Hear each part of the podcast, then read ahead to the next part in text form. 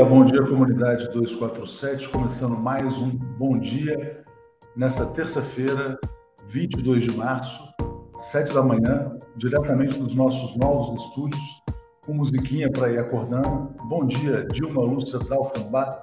Bom dia, caros amigos, diz ela. Bom dia ao Jairo Costa, mandando um abraço também. Zé Reinaldo, bom dia, Silvânia, Silvânio. Bom dia, Thelma Guelpa. Faltam 285 dias para o fim do pesadelo. Bom dia ao Geraldo, que manda um abraço lá de Natal. Manuel Pereira, sempre aqui conosco, diretamente da cidade de Niterói.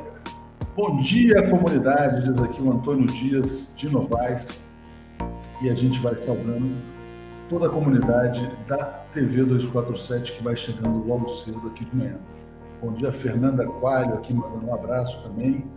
Que cenário legal, parabéns, é o nosso novo estúdio, né? Virtual, viu, Rosângela? Bom dia. E aqui, ó, The Flux.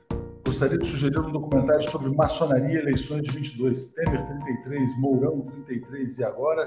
Quem é agora? Será que é o Geraldo Alckmin? Gente, queria destacar com vocês a capacidade de articulação do Fernando Haddad. Fernando Haddad começando muito bem a sua corrida ao Palácio dos Bandeirantes foi o grande articulador da candidatura, da, do apoio do Geraldo Alckmin ao ex-presidente Lula, também articulou a desistência do Guilherme Boulos. E o próximo passo, que eu já antecipo aqui com vocês, é um convite para que, eventual convite para que a Marina Silva seja candidata ao Senado pela rede. Né? Então a gente pode ter é, mais novidades aqui na campanha do Haddad em São Paulo. Já já eu tiro essa musiquinha, foi só no comecinho ali para a gente fazer uma brincadeira. Então, uh, Haddad provavelmente já vai aparecer nas próximas pesquisas acima de 30%. E deu uma entrevista ontem dizendo que o Alckmin complementa o perfil do ex-presidente Lula. Holanda, TV 247 está linda, muito obrigado. A gente sempre tentando fazer coisas novas aqui. Basicamente, uh, enfim, a gente está usando um cenário artificial mas estamos uh, tentando depois ter mais alternativas para o nosso programa aqui. Vamos lá. Vamos trazer o Zé Reinaldo Carvalho e a gente já começa então a comentar as notícias internacionais. Bom dia, Zé, tudo bem com você? Bom dia, Léo. Parabéns aí pela novidade. Ficou magnífico aí o cenário. Muito bem, vamos avançando. Bom dia a toda a comunidade da TV 247. É isso aí, Zé. A gente está aqui, na verdade, só brincando com esses fundos virtuais aqui, mas é bom porque a gente consegue depois tentar trazer é, mais recursos aí para a comunidade. Dá para fazer muita coisa diferente. Estava testando agora com o nosso Tiago. É, Zé, estão avançando as negociações aí políticas, né, para formar uma frente em torno do ex-presidente Lula, né, e agora também é, em São Paulo, né, com a aliança com o Bolo. Você acha que agora a coisa vai é, de, vai se deflagrar esse movimento de formação de uma verdadeira frente progressista no Brasil, em São Paulo? É, eu acho que estão avançando os, os entendimentos. É, Deu-se um passo fundamental ontem com a adesão do Boulos à candidatura do Haddad. Tudo indica que ele vai, de fato, crescer muito. Ele está protagonizando aí esse esforço de ampliação, inclusive no âmbito nacional. Então, acho que abre realmente boas perspectivas para São Paulo e para o Brasil. Muito bem. A Flávia dizendo assim, ó, Léo, muito triste com o que está acontecendo no Nordeste, o PT está achando que por aqui já está tudo conquistado.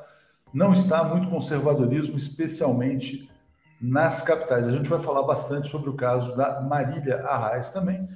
É, eu acho que não representa nenhum grande problema se ela quiser, de fato, disputar o governo por um outro partido que não o PT, né? Vamos lá, vamos em frente. Zé Reinaldo, hoje, 22 de março, alguma data especial que você destaque? Sim, eu destaco dois episódios aí. Um deles na área cultural. É, no ano de 1895, os irmãos Lumière apresentaram pela primeira vez filmes no seu cinematógrafo, ainda em tela privada para poucas pessoas, mas é um marco importante na história do cinema. É, e quero destacar para você ver como as coisas são enraizadas, né? Nesse dia, no ano de 1943, durante a Segunda Guerra Mundial e a invasão da União Soviética pelo nazismo, é, foi perpetrado um crime de lesa humanidade numa aldeia chamada Chatin, é, no território da Bielorrússia, que pertencia à União Soviética, e eles chacinaram toda uma uma população, essa aldeia de Chat ficava, é, fica né, na, na província de Minsk, que é a região da capital da Bielorrússia, e participaram do massacre, além das tropas nazistas, os apoiadores dos nazistas oriundos da Ucrânia. Então, para você ver como os problemas envolvendo Rússia, Bielorrússia e fascistas da Ucrânia são bastante antigos. O colaboracionismo dos fascistas ucranianos com os alemães é algo muito antigo e enraizado na sociedade ucraniana.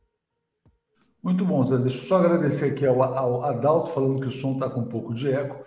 O Lúcio Reiser está dizendo: Léo Haddad terá Marina na chapa, é manchete desejosa. Grande ponto fraco do 247. Não, a gente tem a informação que a Marina será convidada para disputar o Senado, é fato. Né? Se vai aceitar ou não, aí é uma outra discussão. Mas, uh, enfim, tem essa negociação também, porque agora a, a, a chapa do Haddad já tem PCdoB, PSOL, e o próximo passo é convidar a rede também da Marina Silva, né?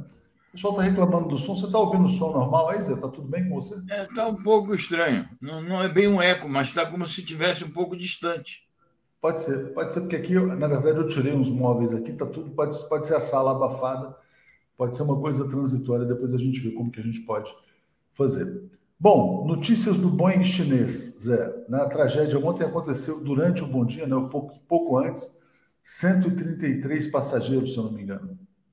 É, é na verdade foram 132, havia 133 passageiros listados, mas um não compareceu, não viajou. Então foram 133 e 32 que estavam dentro do avião, e as notícias todas das agências noticiosas dão conta de que não há sobreviventes. É, nós publicamos uma notícia hoje, é, naturalmente a notícia de ontem, uma ordem do presidente Xi Jinping para que todos os esforços de todas as, todos os poderes, todas as instituições chinesas é, capazes de intervir no problema façam todos os esforços no sentido de é, agilizar o resgate, e ver o que é que se pode fazer. Mas a perspectiva de resgatar pessoas com vida me parece realmente nula, né? Mas houve essa ordem do presidente Xi para que toda a sociedade chinesa e suas instituições se empenhem na operação resgate. É isso aí. Bom, a Laís está me explicando aqui, ó, som de sala vazia, sei, exatamente, estou numa sala vazia, talvez seja esse o motivo, mas é só hoje, amanhã a gente resolve. E o Sérgio Fantini está dizendo: o cenário global não é o da Posta TV 247. Tudo bem, é só uma transição, depois a gente arruma um outro. É só uma brincadeira, gente. Vamos lá, Zé Reinaldo, vamos então passar para as notícias sobre a guerra, né? É, uma possível negociação entre Zelensky e Vladimir Putin, mas a gente nunca sabe, né? Porque ele é muito instável, ele vai, volta, recua. Então, essa notícia aqui, ó, Zelensky diz que poderia discutir sobre Crimeia e Donbass com Rússia após receber garantias de segurança. É isso. O Zelensky manda mensagens contraditórias. Primeiro, quando ele diz que está disposto ao acordo, ele condiciona a que esse acordo seja feito entre ele e o presidente russo Vladimir Putin. Algo que me parece irrealista no atual momento é, do conflito, porque a Rússia coloca o inverso, que era preciso que se avançasse primeiro no sentido de atender determinadas reivindicações, pelo menos as básicas, da Rússia, para que em seguida, numa outra perspectiva de um acordo de paz mais definitivo, se pudesse é, organizar uma conversa entre as duas autoridades máximas.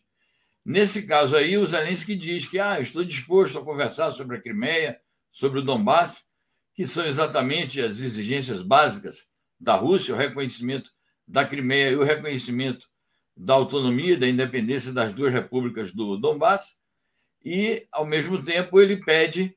Então, ele diz que toparia conversar sobre isso, mas tem que ser com Putin. Ao mesmo tempo, só conversaria e só é, assinaria algum acordo mediante garantias absolutas da Rússia e, naturalmente, também dos seus aliados internacionais de que a, a Ucrânia terá plenas garantias de segurança para não ser atacado, atacada mais uma vez.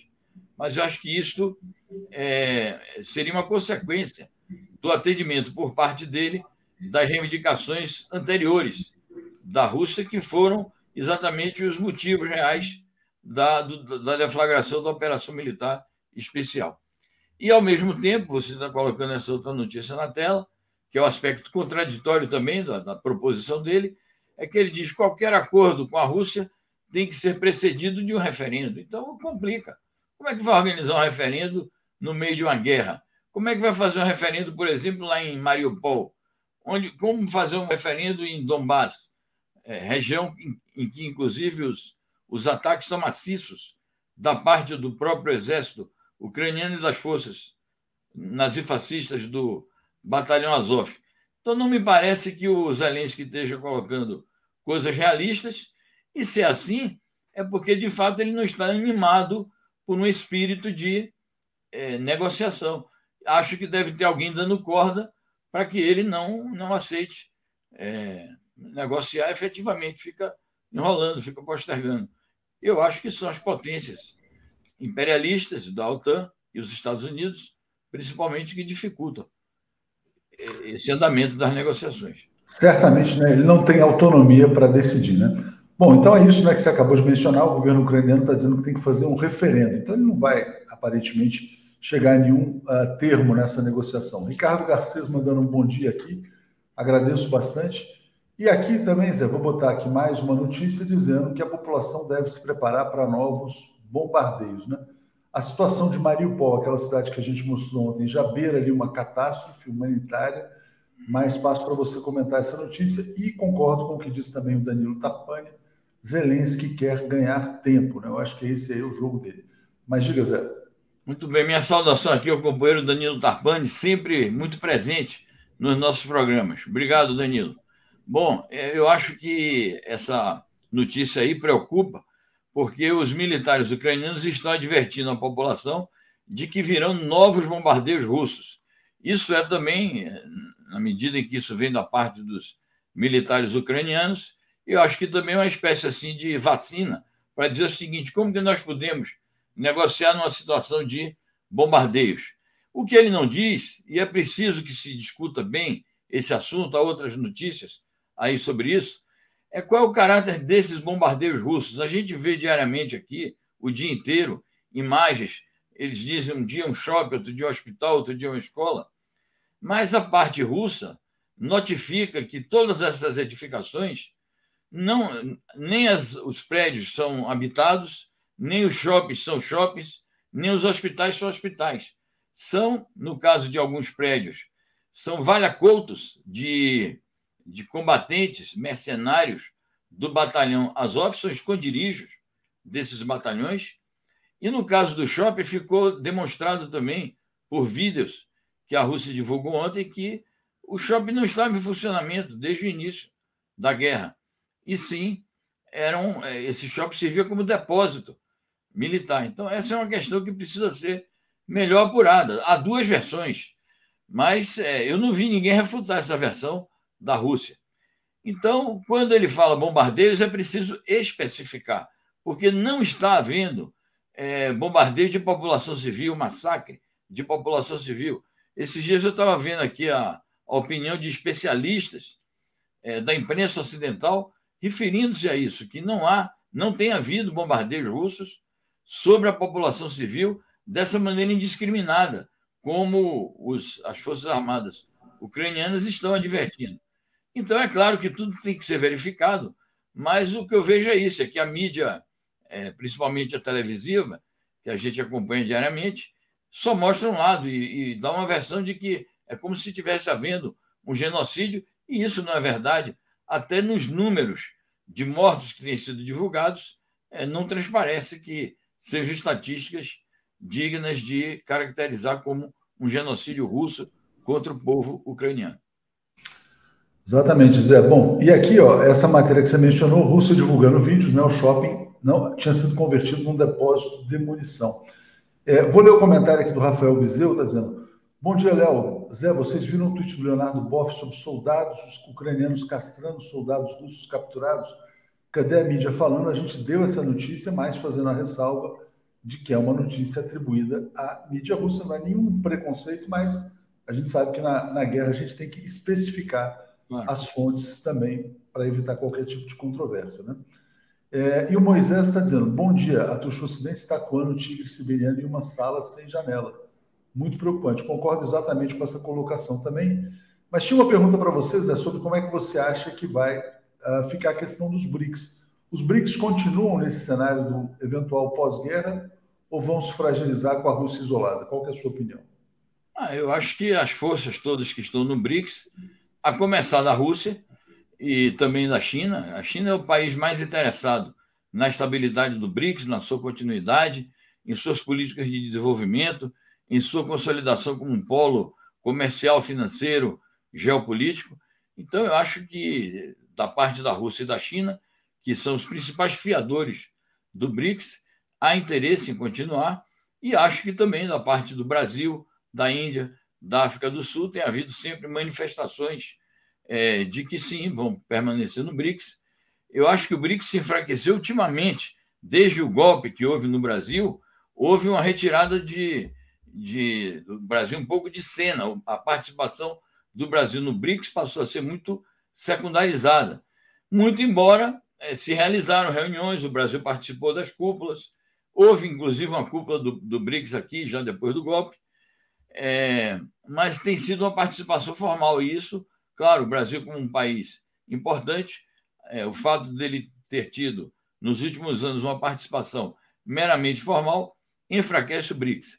Mas eu não creio que, depois dessa guerra, é, o BRICS vai desaparecer, nem fra se fragilizar. Pelo contrário, a depender de como se fortaleça essa relação bilateral entre a Rússia e a China, isso poderá implicar mais é, força para o BRICS, porque serão necessários mais instrumentos, porque essa divisão do mundo, de um lado Estados Unidos e seus parceiros, do outro lado China, Rússia e também aliados, isso vai se acentuar, na minha opinião, a formação desse mundo multipolar. Então, isso vai requerer, do, do lado é, não hegemônico, no, ou no lado contra-hegemônico, representado pela Rússia e pela China, vai requerer o reforço de outros instrumentos. E o BRICS já é algo que está à mão, é um instrumento que deu certo, dá certo. Então, eu tenho para mim que o BRICS vai se consolidar ainda mais. Basta dizer, né, Zé, que a Índia está negociando as suas exportações para a Rússia em moeda local e a China também, né? não só exportações e importações, comércio exterior como um todo. Aliás, ontem eu recomendo muito, fiz uma entrevista com Paulo Nogueira Batista Júnior, está na TV 247, e ele fala: o que os Estados Unidos estão fazendo hoje, na prática, é o seguinte: é minar o poder do dólar.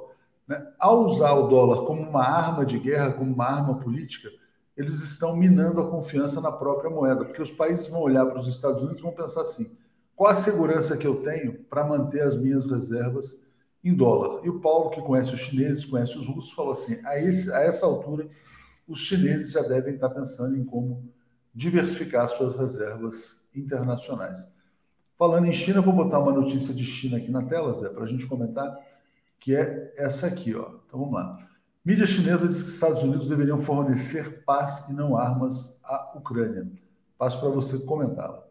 É mais uma notícia que vem na sequência da reunião bilateral, por modo virtual, que houve na sexta-feira, entre o Xi Jinping e o Putin, é, sobre a qual a mídia internacional, para variar, é, publicou muitas mentiras, muitas falsificações, ou pelo menos publicou versões unilaterais e parciais como se a reunião tivesse sido um puxão de orelha do, do Biden sobre o, o Xi Jinping, uma exigência de que a China não, não, não apoiasse a Rússia, e o Xi Jinping teria, segundo essa versão, é, procurado dar explicações. Não foi nada disso, nós comentamos isso ontem aqui. É, o que o Xi Jinping fez foi reafirmar que, na opinião da China, a guerra não, não atende à, à expectativa de ninguém, da humanidade, nem dos países, e que a China lamenta a existência da guerra, mas atribui a responsabilidade aos Estados Unidos, à expansão da OTAN, e, ao mesmo tempo, a China condena é, essa política de sanções. E hoje, a mídia chinesa, ontem, ainda ontem, o chanceler chinês reafirmou isso, disse que a posição da China sobre esse conflito é justa e que ela não vai se deixar influenciar nem se deixar coagir pelas pressões estadunidenses. Esse comentário que sai hoje na mídia chinesa é uma repercussão disto, é uma reafirmação de que a China é, condena a, a, política estadunidense em relação à Ucrânia e essa sanha é, de realizar sanções indiscriminadas contra a Rússia, e dizendo isso, que se os Estados Unidos estão realmente interessados em promover a paz, eles deviam fornecer gestos e ajuda efetiva para a paz, e não fornecer armas à Ucrânia. Aliás, ontem, o discurso do Biden foi todo vazado também nessa questão, aquela mesa redonda que ele fez com os empresários. Ele reafirmou a questão das sanções, a questão das armas, fez um apelo, porque ele ligou para os líderes da União Europeia para continuar essa política, e está indo amanhã. Amanhã ele vai a Bruxelas, vai reunir uma cúpula extraordinária da OTAN para discutir exatamente isso. Aliás, amanhã nós vamos ficar de olho nessa cúpula, porque acho que pode ser o acontecimento é, da semana da parte assim dos países é, imperialistas ocidentais. Importante, Zé, o Biden vai a Varsóvia, Também. mas não vai, não vai à Ucrânia. Né? Não então, vai. A Conta Branca foi questionada e ele disse que não vai à Ucrânia, que essa opção não está na mesa. Né? Exatamente, está confirmado. Ele vai ter uma agenda na, na Polônia e vai também a Bruxelas, que é onde está a sede da, da OTAN. E além da cúpula da OTAN, ele vai reunir com a União Europeia e vai reunir o G7, que envolve também o Japão e o Canadá. Então, é, são as movimentações é, dessa banda, digamos assim, em que o mundo está sendo uma das bandas em que o mundo está sendo dividido nessa crise total do sistema internacional, que inevitavelmente vai é, dar margem a que surja outro ordenamento, outro sistema, que a, algumas mídias internacionais já, já deram o braço a torcer, já reconheceram, como você mostrou aqui ontem, a capa do The Economist. Exatamente. Bom, o Santiago, o, não, S. Antônio está dizendo: atuos CNN, CNN e Jovem Pan estão com o chat desativado há um tempão. Perderam a narrativa? Eu acho que são uh, canais que não têm condição de dialogar com o público, né, porque trabalham contra o público. Cadu Lacerda está dizendo: o maior problema é que o povo ucraniano serve de bucha de canhão para a OTAN. Não há interesse na paz e sim em desgastar ou impedir o multilateralismo. Eu concordo plenamente com o comentário do Cadu, mas passo para você comentar a respeito, Zé. Eu acho que é por aí. Acho que o Cadu reforça o que a gente vem dizendo. Eu, inclusive, estava aqui agora há pouco, Léo, conversando no bastidor com o, com o Legione, preparando já, pensando na pauta de amanhã.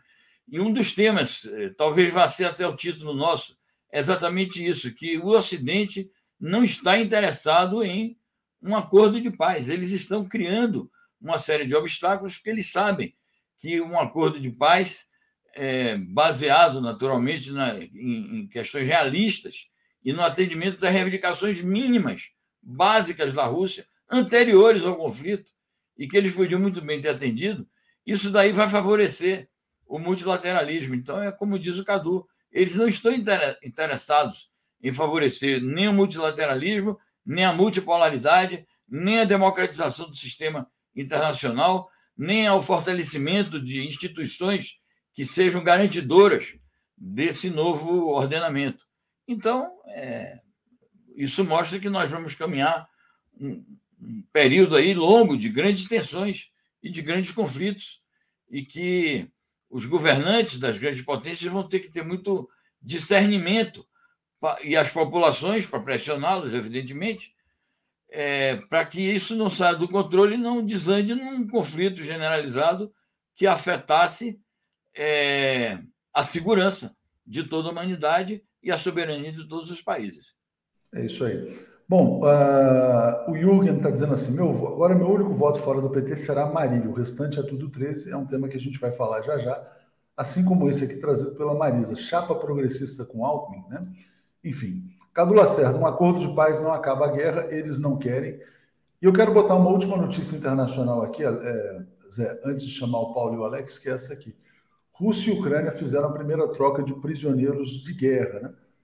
Um pequeno acordo ainda, mas já é um sinal. Diga lá, Zé. É um pequeno acordo, é interessante isto.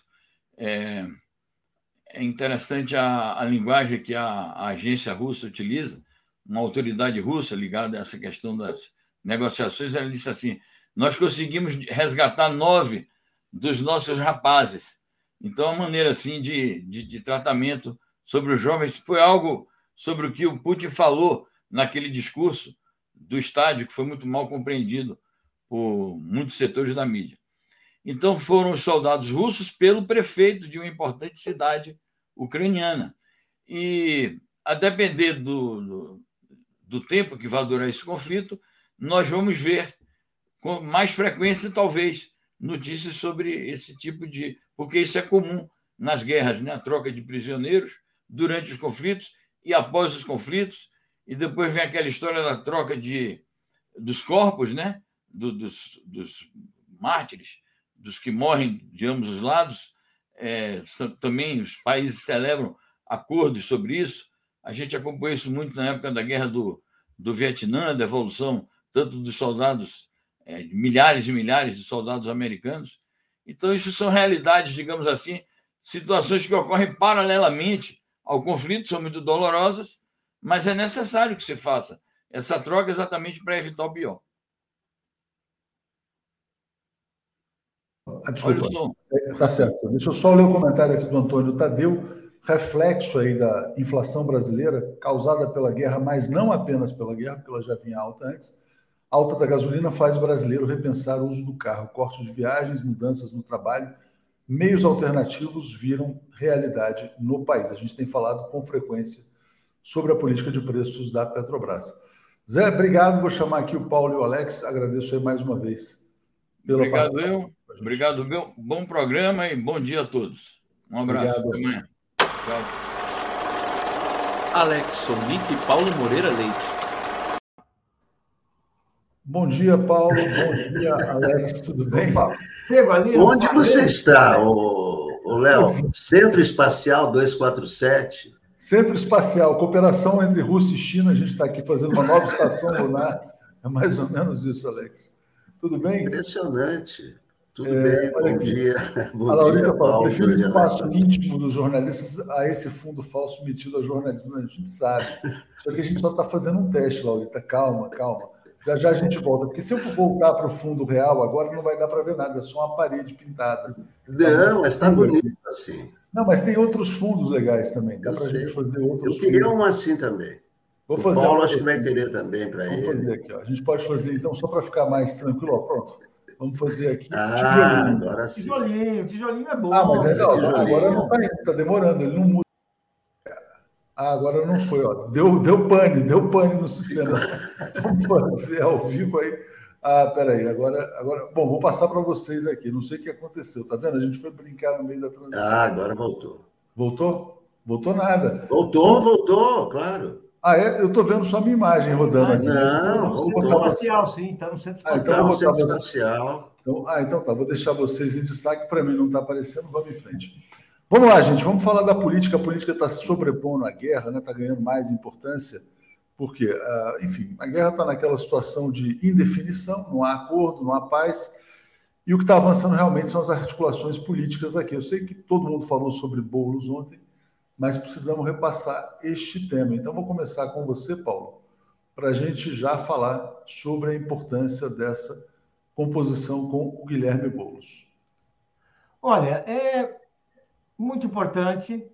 Uh, nós sabemos o que, que está em jogo nessa eleição e sabemos que tem um eleitorado que uh, foi constituído, tem, ocupa uma franja política à esquerda do Partido dos Trabalhadores.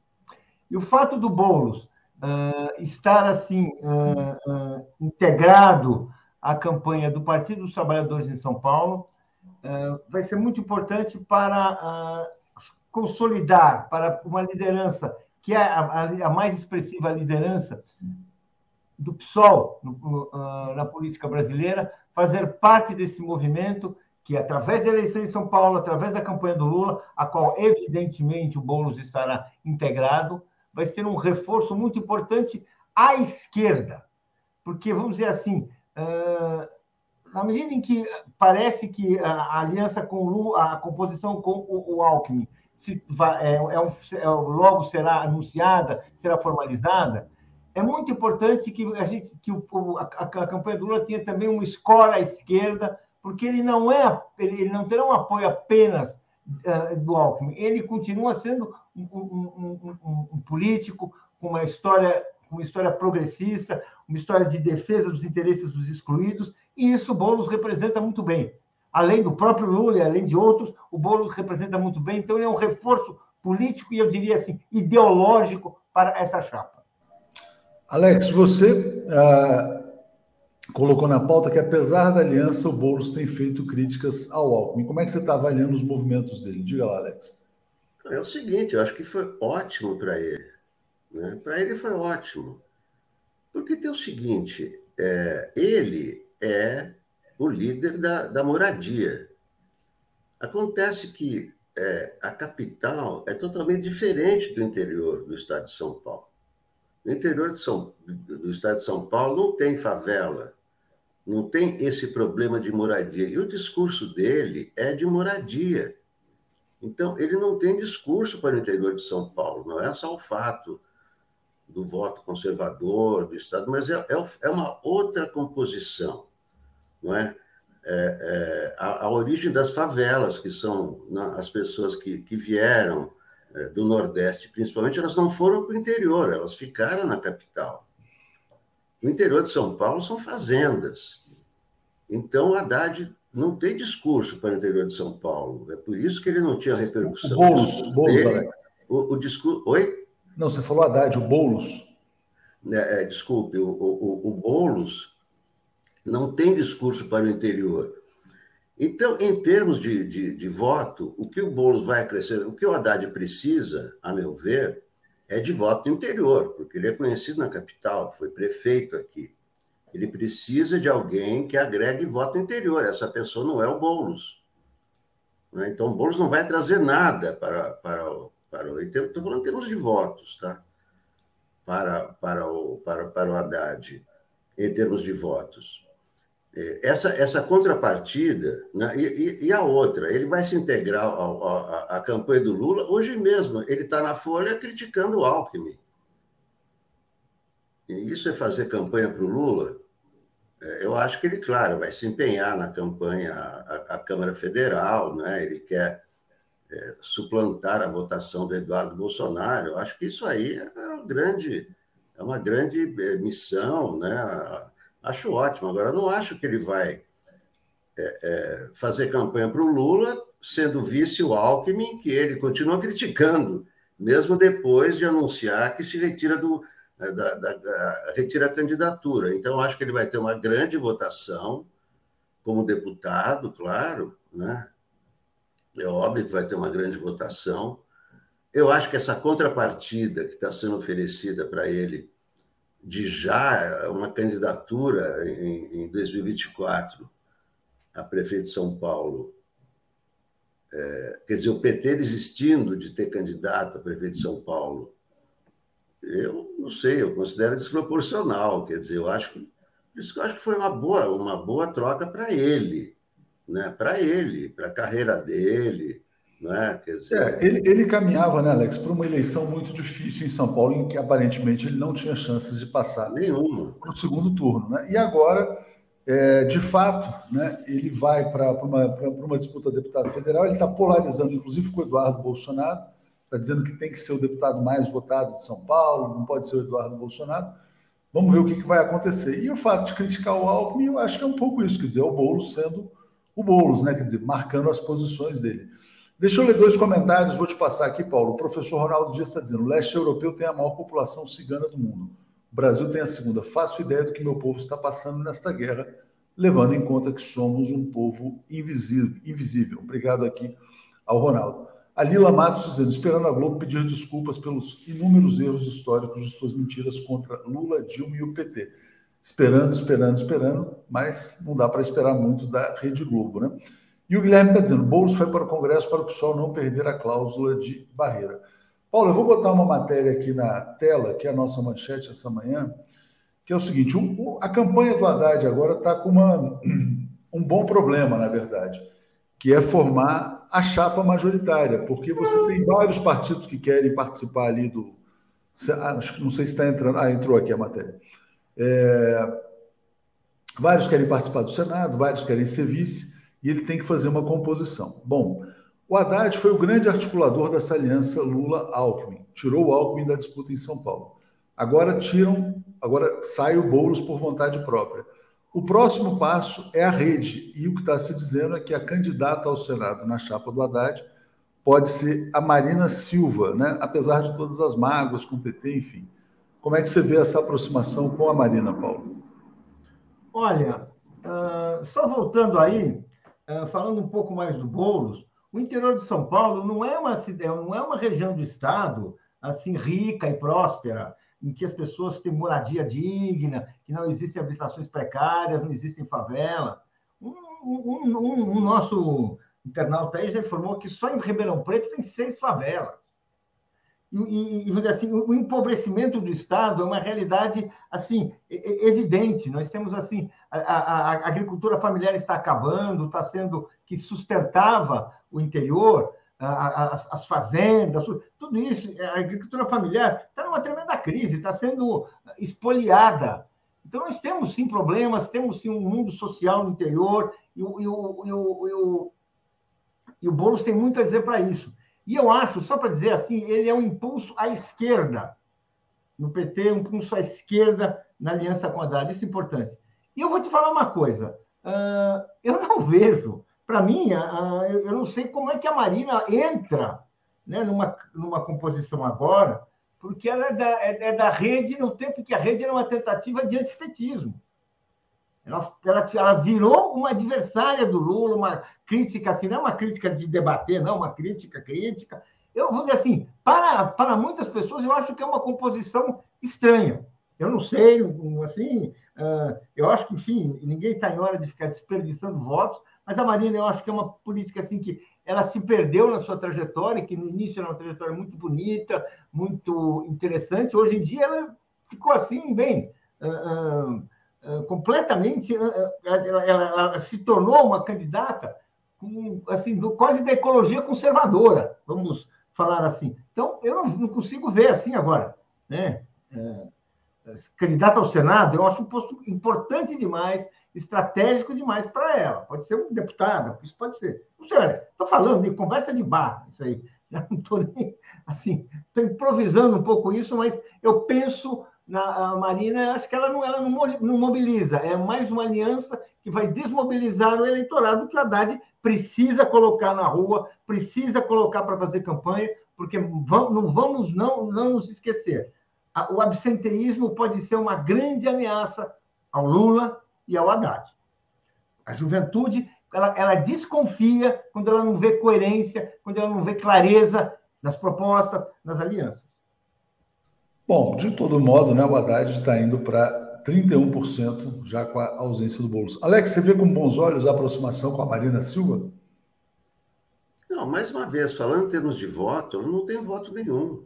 Ela, né, lamentavelmente, né, na, na última eleição, ela ficou abaixo de Cabo da Ciolo, ficou abaixo de acho um erro, um erro total do Haddad pensar em Marina Silva, nem, nem né, sem mencionar tudo isso que o Paulo falou, desse passado, das, né, sem falar, vamos falar só em termos de voto, né, que é, é, é o que é, e ainda mais vai, vai contrapor a Marina Silva da Atena. Da Atena engole a Marina Silva, né? Você vê a, né?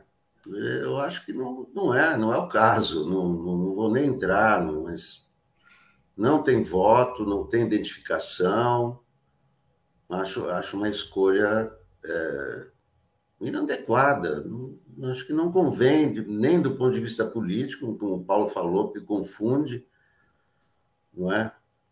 E também não acrescenta nada. É, Marina Silva vai fazer, vai fazer campanha para o Haddad em São Paulo? Né? Não, não vejo coerência nisso, não. Acho que é um pouco do simbolismo, né? do simbolismo de união, de aglutinação, de formação de alianças. Eu acho que é isso que está se buscando. Né? Bom, antes de falar de Pernambuco, eu vou botar aqui a pesquisa que acabou de sair do Rio de Janeiro. Né? É uma pesquisa não muito boa para a esquerda. Né? Vamos aqui. Então, a primeira pesquisa Quest, o Cláudio Castro aparece em primeiro lugar. E olha só o que diz o Felipe Nunes, né? que é o chefe da Quest ele fala: bom, o governo, o governador Cláudio Castro aparece com vantagem, mesmo tendo um governo apenas regular para a maioria, 42%. Né? Então ele é visto como regular. Aí, e ele é um governador completamente acidental. Né? Ele era vereador, vice do Witzel, herdou o governo do nada. Então você pega aqui a avaliação do governo regular, 40, 41, 46, capital baixada ou interior, né? E essa pergunta, você acha que ele merece uma segunda chance como governador? Sim, 48, não 40. Cláudio Castro é do PL, portanto, é o candidato apoiado pelo bolsonarismo no Rio de Janeiro. E aí você tem os cenários de pesquisa. Vou parar aqui para a gente comentar. Cenário 1, Cláudio Castro 21, Freixo 17, Rodrigo Neves 9. Tem o André Siciliano do PT também com 4. O cenário 2, Cláudio Castro 22, Freixo 18, Rodrigo Neves 10. É, sem o Rodrigo Neves, 24 a 20, né, ele e o Freixo. E um cenário aqui também que é 23, Cláudio Castro, Freixo 18, Rodrigo Neves 10. Rodrigo Neves é o ex-prefeito de Niterói do PDT. É, situação difícil no Rio de Janeiro, Paulo. Passo para você na sequência o Alex para falar sobre o Rio. Olha, difícil mesmo, né? Quer dizer, uh, o candidato do, do, Partido dos Trabalhadores, o siciliano, ele está em quarto. Ele é presidente da Assembleia Legislativa do Rio de Janeiro, mas ele não teve assim.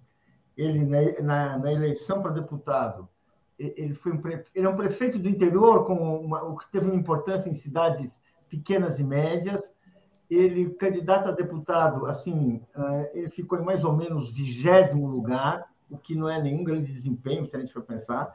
Hoje ele é presidente da Assembleia e, a gente não sabe uh, uh, até onde ele vai. Ele tem um apoio da, daquele, daqueles setores indica, ligados, considerados da máquina do PT, liderados pelo, pela, pelo líder de Maricá, que é o Coaquá, né? Agora, ele está, a, julgar pela situação aí, ele está tá meio longe de qualquer posição importante nas pesquisas. E aí, vamos dizer assim, não conseguimos ver assim o freixo, se a campanha pode evoluir, pode mudar. Realmente parece o Rio de Janeiro, mais uma vez, é, mais uma vez não, um estado assim que pode ser um dos pesadelos uh, uh, uh, numa campanha dos candidatos progressistas, da esquerda, do Lula, não é? porque realmente está, esse Cláudio Castro, aí ele tem a máquina, ele tem o governo estadual, ele tem o bolsonarismo com ele, ou seja, ele pode realmente ter, uma, ter, um, ter um peso aí. Alex, como é que você vê o quadro do Rio de Janeiro com esses primeiros dados aqui? Já já eu mostro outros números também. Não, eu, eu, a primeira coisa que dá para ver por esses dados é que a, a maioria ou vota nulo ou, ou, ou, está indecisa, assim como em São Paulo, aliás, né? Assim como em São Paulo, quer dizer, é, aquela, a intenção de voto em, em Haddad é, empata com nulos e indecisos. E a mesma coisa acontece no Rio de Janeiro. Agora, o Freixo está bem próximo do, do Cláudio Castro, não vejo assim, né? Não sei se vocês consideram o Freixo candidato de esquerda. Não você diz que é números ruins para a esquerda. Se você considerar que o Freixo é candidato de esquerda, está em segundo lugar no segundo turno. Né? E apenas é, quatro pontos do, do Cláudio Castro, que é né, quem está no, no, exercício do mandato. Então, não, não vejo assim um, um desastre para a esquerda, não, o contrário. Né? Aqui mostra a esquerda, se considerarmos o Freixo de esquerda, não parece que é, né? o centro-esquerda, sei lá. É, tem só um dado aqui, Alex. total, centro-esquerda, centro-direita, esquerda para cá, extrema-esquerda, não se sabe mais exatamente quem é quem, mas né, considera-se o Marcelo Freixo um, um, candidato de esquerda e está muito bem colocado. Né? O dado ruim é, aqui, Alex, parece que teria o apoio do Lula, não sei se esse apoio então, fechado, se não foi, porque está né, tá aquela Alex, já vou te devolver, só pegando esse dado aqui, ó, o problema para o Freixo é esse aqui, ele aparece com a maior rejeição. Então, ele tem uma rejeição de 47%, o Cláudio Castro de 36%, o Rodrigo Neves de 26%, Felipe Santa Cruz, 18%, e esse Paulo Ganimi também muito pequeno, porque é pouco conhecido. Né? Tanto o Felipe Santa Cruz como o Paulo são menos conhecidos, têm menos rejeição. Então, uh, o Freixo, na verdade, ele tem uma rejeição maior, ele é mais conhecido, é, e também, na verdade, ele herda menos os votos do Lula do que outros candidatos em outros estados. É uma coisa que o Felipe Neto, Felipe Neto não, Felipe Nunes está colocando, desculpa. Então, devolvo para você uh, complementar o comentário sobre o Rio. Não, é, a rejeição é, é, é, muito grande, claro que isso preocupa, né, porque é um fator importantíssimo a rejeição. Ele é muito mais conhecido uh, do que o Cláudio Castro, claro. Né? Teve toda uma, uma carreira e toda a questão da, da Marielle, que trabalhava com ele, não é? e toda a participação dele. Eu acho que ele, como deputado federal, é um dos melhores deputados que, né, que estão aí na, na Câmara. Né? Tem uma rejeição grande, porque o, o, o bolsonarismo é forte no Rio de Janeiro, né? Bolsonaro é do Rio de Janeiro, ali é o berço do, do bolsonarismo. Ele é um é, é, anti-bolsonarista ferrenho, então, né, por aí se vê que, é claro, que ele tem rejeição, então é um Estado é, dominado pelo, pelo bolsonarismo. Ainda assim, né, a intenção de voto nele é, é boa, mas é, vê só, a situação do Rio de Janeiro, assim como em São Paulo, é uma situação de voto nulo, indeciso. Eu acho que você vai mostrar daqui a pouco aí quais são os votos nulos e quais são os indecisos. Deve ser os mesmos números ou maiores do que o do primeiro colocado, por causa desses números aí, né? São números baixos, né? Exato. Deixa eu então passar para o Paulo aqui. Deixa eu só ler alguns comentários para a gente não acumular aqui. Uh, Meg Souza dizendo sobre a aliança em São Paulo, que pode ter a Marina, né? Marina Silva é ligada ao setor financeiro, Banco Itaú, não é isso, não conta? Está questionando. João Kerber está dizendo: bom dia, Suplicy é o verdadeiro candidato ao Senado por São Paulo. Suplicy seria um grande senador, mas acho improvável que nesse esforço de fazer conciliação, alianças, que o Haddad seja candidato ao governo e o candidato ao Senado seja do PT. E a Cristiana Campanha está dizendo: Suplicy para o Senado agrada até direitista. Né?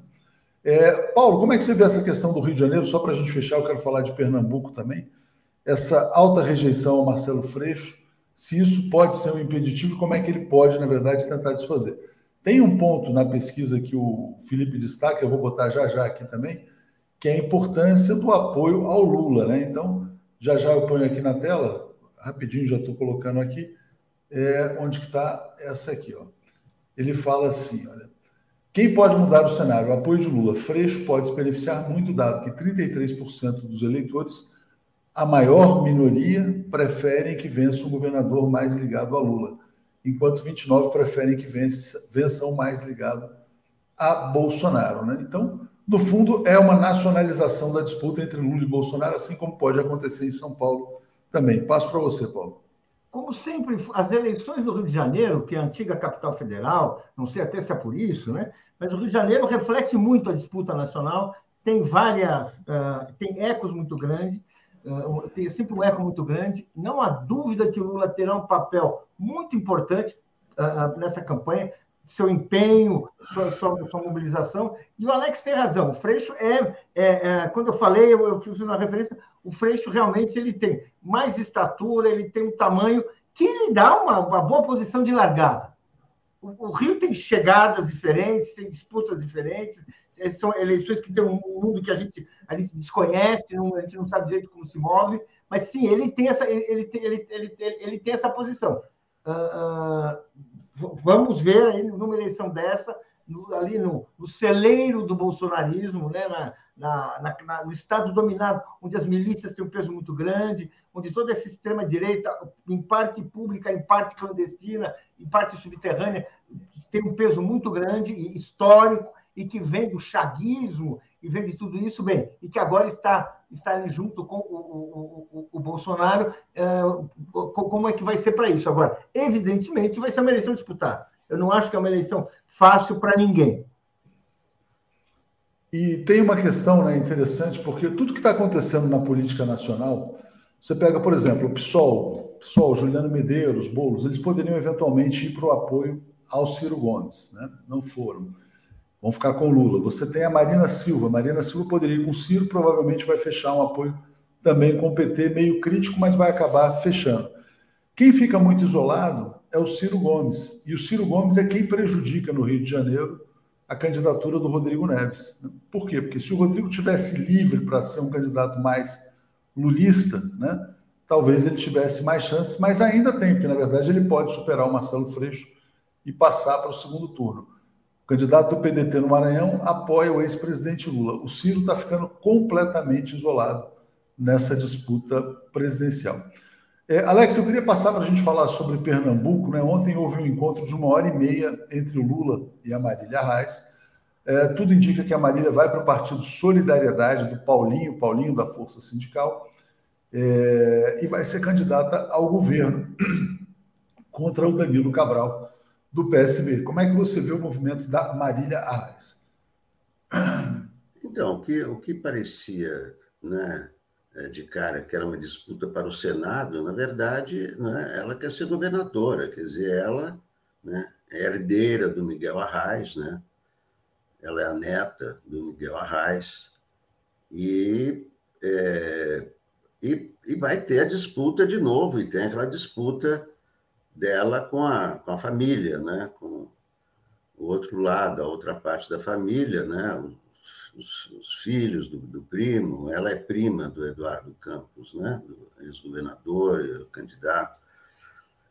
É, então, ela tem, tem essa. É, é, é, de novo, é um, é um projeto pessoal, né? tanto que ela já mudou, ela já foi do PSB, já foi do PT, agora sai do PT, porque ela tem um projeto pessoal. Ela quer ser herdeira do Miguel Arraes, tem todo o direito de ter essa pretensão. É, e não, podia se enquadrar no, no acordo né, que, tá, que, o Humberto Costa fez lá, lá em Pernambuco, né, desistindo da sua candidatura em favor do Danilo Cabral. Então, ela quer manter essa disputa e tal. Vai ter o palanque do Lula, tudo bem que vai ter o palanque do Lula, mas a, a disputa dela ali é uma disputa pessoal, né? E, pela herança do, do, avô dela. Ela tem todo o direito, né? E, e parece que está bem colocado nas pesquisas, né? É, então, enfim, é, é, vai ser uma outra, né? Quer dizer, uma outra situação, né? Ela apoia o Lula, mas ela vai ser contra o PSB, que tem uma aliança com o Lula de vice. Né? É uma coisa meio esquisita.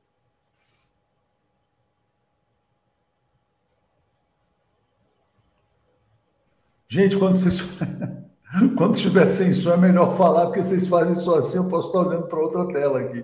Tá bom. Eu fecho, as pessoas reclamam já. Falam assim, ah, é, você ouve a gente, você ouve a gente. Ok, então a gente fala, é isso aí. Tem que falar aqui. Eu vou botar um tweet aqui, Paulo, para comentar com você, que é esse aqui, olha só. Na minha, o que, que eu acho que aconteceu, na minha modesta opinião, sem estar em Pernambuco, sem conhecer de perto, mas vendo ali, quer dizer, conversando com alguns jornalistas de lá, né?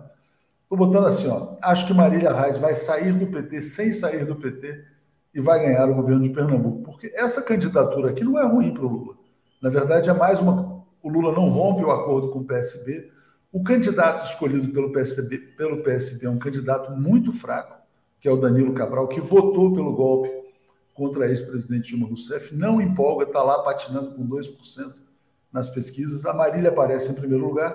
Aí a Marília, entre aspas, sai do PT vai para o Solidariedade. O Paulinho da Força, ele está totalmente alinhado com o Lula no plano nacional, né? vai apoiá-lo é, e eventualmente ganha o governo de Pernambuco. Se a Marília ganhar o governo de Pernambuco, vai governar com o PT, não vai ser contra o PT, não vai ser contra o Lula.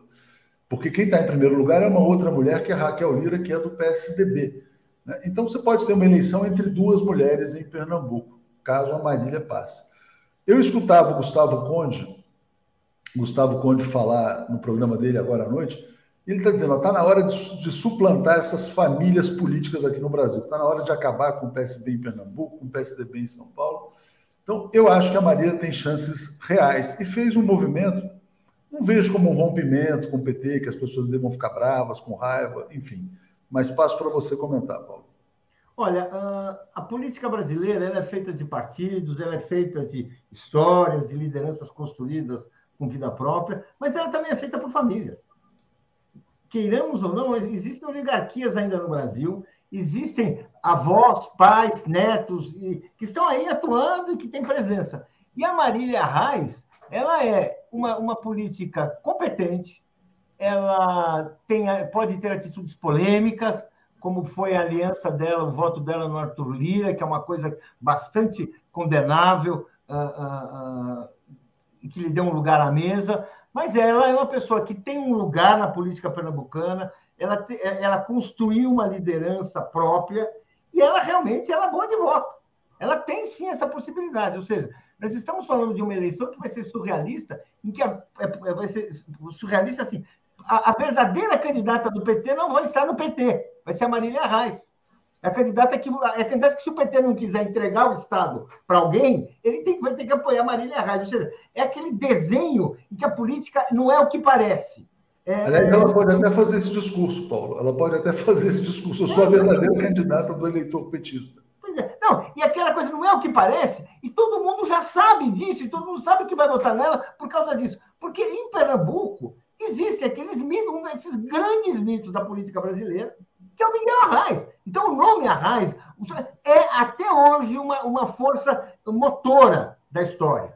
Isso é, é, inegável, as pessoas têm. E a Marília, não é que ela é uma oportunista que nunca fez nada e apenas usa o sobrenome, não. Ela está lá, ela, ela batalha, ela tem uma luta dela importante. Então, eu, eu acho que ela tem muita chance. Vai, vai ser assim, aquele jogo que, assim, muitos interesses tiveram que ser driblados para que ela pudesse lançar essa candidatura. Interesse de quem não quer uma liderança emergente, não quer a consolidação, a consolidação de uma liderança como a dela, de quem quer que ela seja, mas não tem força para colocá-la no partido. Ou seja, então tem um baile de máscaras que pode acabar num final feliz, que é o que eu estou achando que vai acontecer.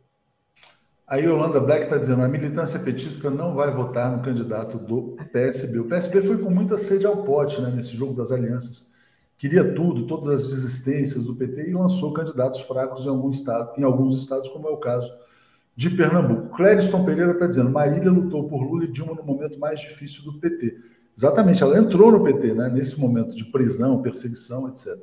Enquanto o PSB traía e Humberto se escondia. As incoerências dessas coligações vão cobrar seu preço para o PT. E a Isabel Carvalho está nos apoiando. Vou ler aqui também um comentário aqui do André Cacau, nosso novo assinante. Muito obrigado, está dizendo tem algo que está sendo posto de forma equivocada. A vaga que Marília Reis disputou era exclusiva do PT. O que ocorreu foi uma disputa interna onde metade da bancada se juntou e bancou ela, né? Não, de fato, quer dizer, teve um acordo para que ela fosse candidata ao Senado, mas não é o projeto que ela quer levar adiante. Ela acha, ela está enxergando uma oportunidade de ser governadora do estado. R. Macedo fala: Paulo Câmara fez o pior governo de Pernambuco na história. Humberto Costa boicota Marília há anos. Marília é a oportunidade de derrotar o coronelismo do PSB. Sabe o que eu sinto, gente? É o seguinte. E por que, que eu acho que ela tem chance? Eu vejo o seguinte, quer dizer, as lideranças partidárias preocupadas, etc., mas o eleitor né, muito conectado a ela. O que importa é o eleitor, é o eleitor que vota. Né? Então, acho que ela tem chances reais. Vamos falar de um escândalo, mais um do governo Bolsonaro, Alex, que é esse do ministro da Educação.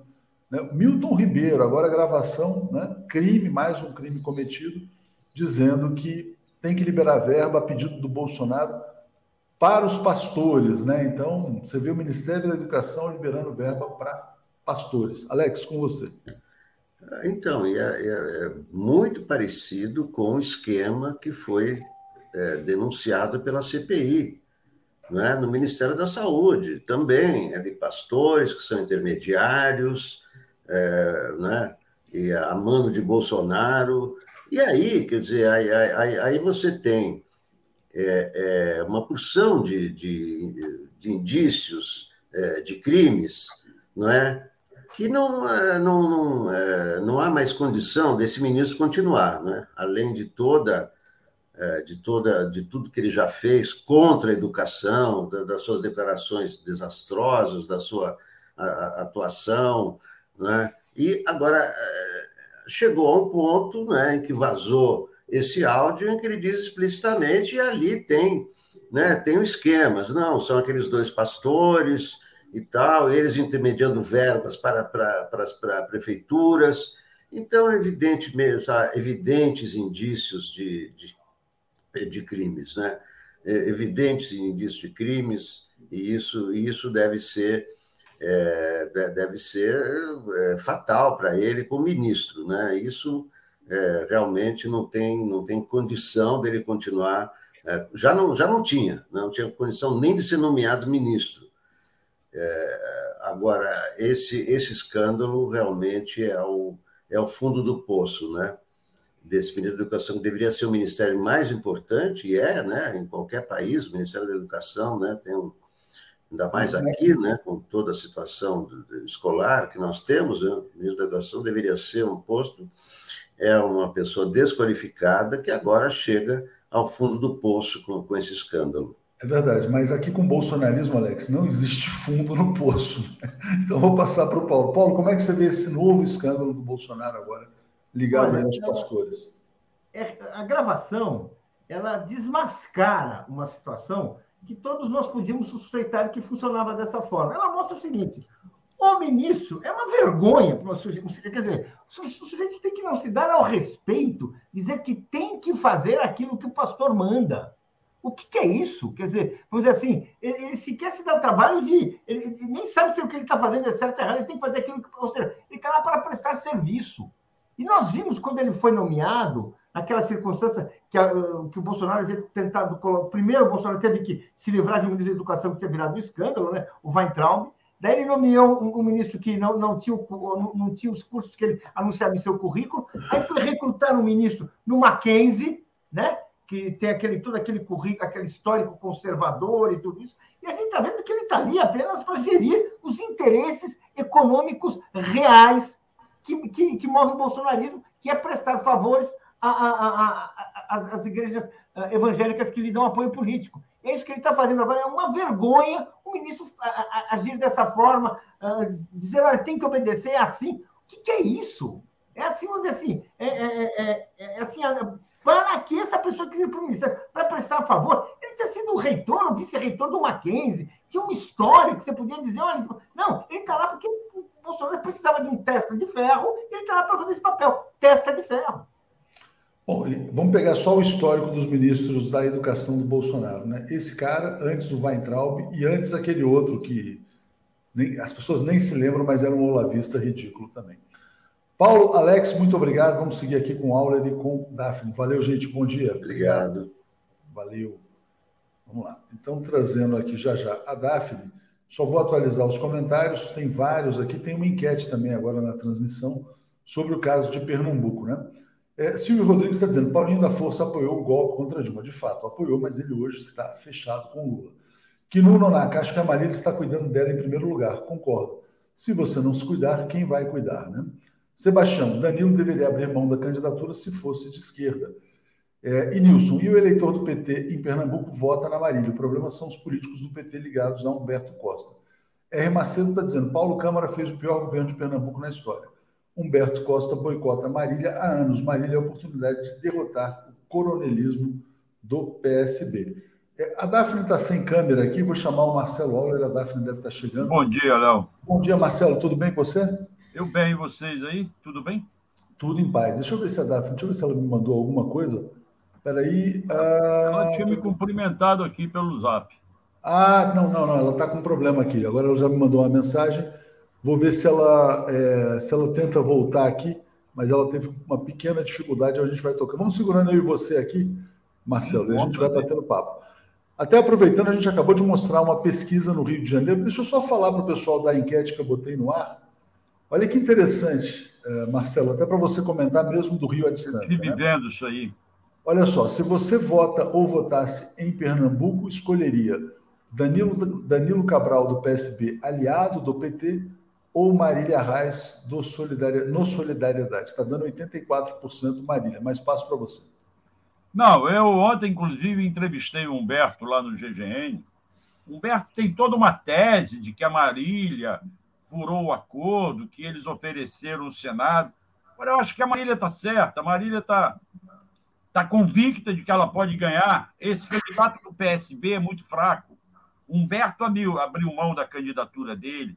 Há uma rixa lá entre Humberto e Marília, antiga, dentro do PT. Pernambuco não consegue se entender o PT.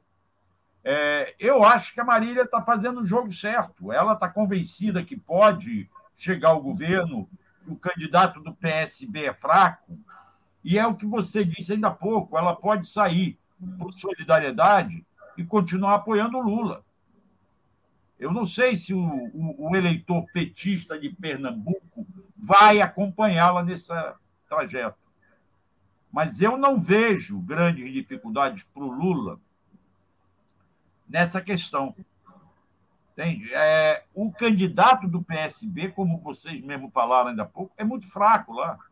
Não sei de onde tiraram, não conheço Pernambuco em detalhes, a política de Pernambuco. Agora, o gesto foi para levar o, o, o, o Alckmin para o PSB, coisa que vai sacramentar amanhã. Há esperança de que o Márcio França desista. Eu acho. Você estava comentando a questão da, da Marina. Eu acho que é mais provável que o Márcio França, se não vier como vice do Haddad, vir como senador. Não vejo muito sentido Marina Silva ser senadora. E o que eu espero é que isto que está acontecendo em São Paulo reflita aqui no Rio de Janeiro. Você mostrou a pesquisa do Rio, novidade, mas há um fator ali que essa pesquisa não está levando em conta. É que há um certo acordo de Rodrigo com Eduardo Paes, que pode envolver Rodrigo e Felipe Santa Cruz. Entende? Um dos dois apenas. É, exatamente. Não, e os dois juntos ali, Marcelo, provavelmente eles, assim, eles encostam no Marcelo Freixo. E aí vai ter a seguinte discussão. É, Rodrigo, é, tira o Felipe. Eu tiro o Felipe, porque o Felipe é uma pessoa não conhecida pelo eleitor do Rio de Janeiro. Com todo não, respeito. Exatamente. Mas vamos imaginar. Aí vai começar a seguinte discussão: olha, o Freixo tem uma alta rejeição, quem é o candidato mais viável para derrotar o Cláudio Castro? É o Freixo ou é o Rodrigo Neves? E aí eu passo para você como carioca para Eu responder. não sei, aí eu não sei, porque por causa dessa rejeição do Freixo, principalmente deve ser no interior, tá? Não na capital. Não sei se na Baixada essa rejeição. Agora, o Rodrigo tem um peso muito grande, sabe aonde? São Gonçalo, que depois da, da, da capital é o maior colégio eleitoral. E é grudado em Niterói. Esse peso do Rodrigo vai ter alguma validade para ele. É, mas ele está ligado ao Ciro. O eleitor carioca está ligado ao Lula. Ou ao Bolsonaro, e não ao Ciro. Porque o bolsonarismo é o berço aqui, como o Alex falou. Mas o eleitor carioca de esquerda é Lula, não é Ciro. O, o, o eleitor cirista, que o, o pedetista de raiz, Leonel Brizola, brizolista, eu acho que hoje está com Lula. Entende? Então, é um quadro ainda muito estranho. Tá? Não acredito que o André Siciliano saia para o Senado. Você tem um outro do PSB, que é o Molon, que é candidato ao Senado. Eu não sei se o, o, o, André Siciliano é o melhor nome, embora ele seja o presidente da Assembleia. Tá? É, o PT tem uma vitrine muito importante, que é a cidade de Maricá, onde o Cacá Quaquá governou e hoje é um outro prefeito, mas é uma cidade que todo mundo está elogiando. Lá o ônibus é de graça, lá tem moeda própria, entende? Lá os hospitais funcionam, hospital público. Eu acho até que eu, eu vou fazer uma visita a Maricá e fazer uma matéria sobre essa cidade. É uma coisa muito interessante que pô, a grande mídia não fala. Então, o quadro no Rio é muito confuso. Por exemplo, o PSOL do Rio não é igual ao PSOL de São Paulo do Boulos. Aqui você tem Milton Temer, que rejeita Freixo. Até quando vai rejeitar Freixo? Esse pode ser um fator para o Rodrigo. O PSOL vai preferir Freixo ou o Rodrigo? Mas o Rodrigo vai vir com o Eduardo Paes, que é um, para o PSOL do Rio, isso é um contrapeso pesado. Esse quadro do Rio de Janeiro está muito confuso. Talvez o, a, a decisão do Boulos em São Paulo interfira aqui. Há essa expectativa. Sirva de exemplo aqui mas eu ainda não tenho claro, e acho que ninguém tem claro, mesmo essa pesquisa mostra várias coisas. Todo mundo. Eu não sabia que o, que o, que o Freixo tinha uma rejeição tão grande, maior que a do Cláudio Castro. que é um zero esquerda como governador. É, mas é interessante, né, ah, Marcelo? Tem algumas pessoas destacando aqui nos comentários como o Rio se evangelizou, né, na verdade, no sentido de ter se tornado um Estado extremamente conservador. Eu tenho a pesquisa para o Senado também, sabe? É uma vaga só. O Romário é. aparece na frente para a reeleição e logo em segundo lugar aparece o Crivella. Né? Então, o Crivella, que foi um péssimo prefeito, está em segundo lugar no Rio de Janeiro. Já já eu abro aqui para a questão do Senado. Essa, essa é outra novidade para mim. É, e, e, aí eu queria te pedir para falar sobre essa transformação do Rio. Né? As pessoas às vezes olham para o Rio com uma imagem distorcida de um Estado liberal, que na verdade já não é mais um Estado tão liberal, né? ou pelo contrário. Sim, e uma das, das causas disso é a própria Igreja Católica, que é super conservadora. E aí abriu espaço para os evangélicos fundamentalistas ocuparem espaço. A Igreja Católica caiu muito aqui no Rio, porque, infelizmente, os bispos da Igreja Católica são bastante conservadores.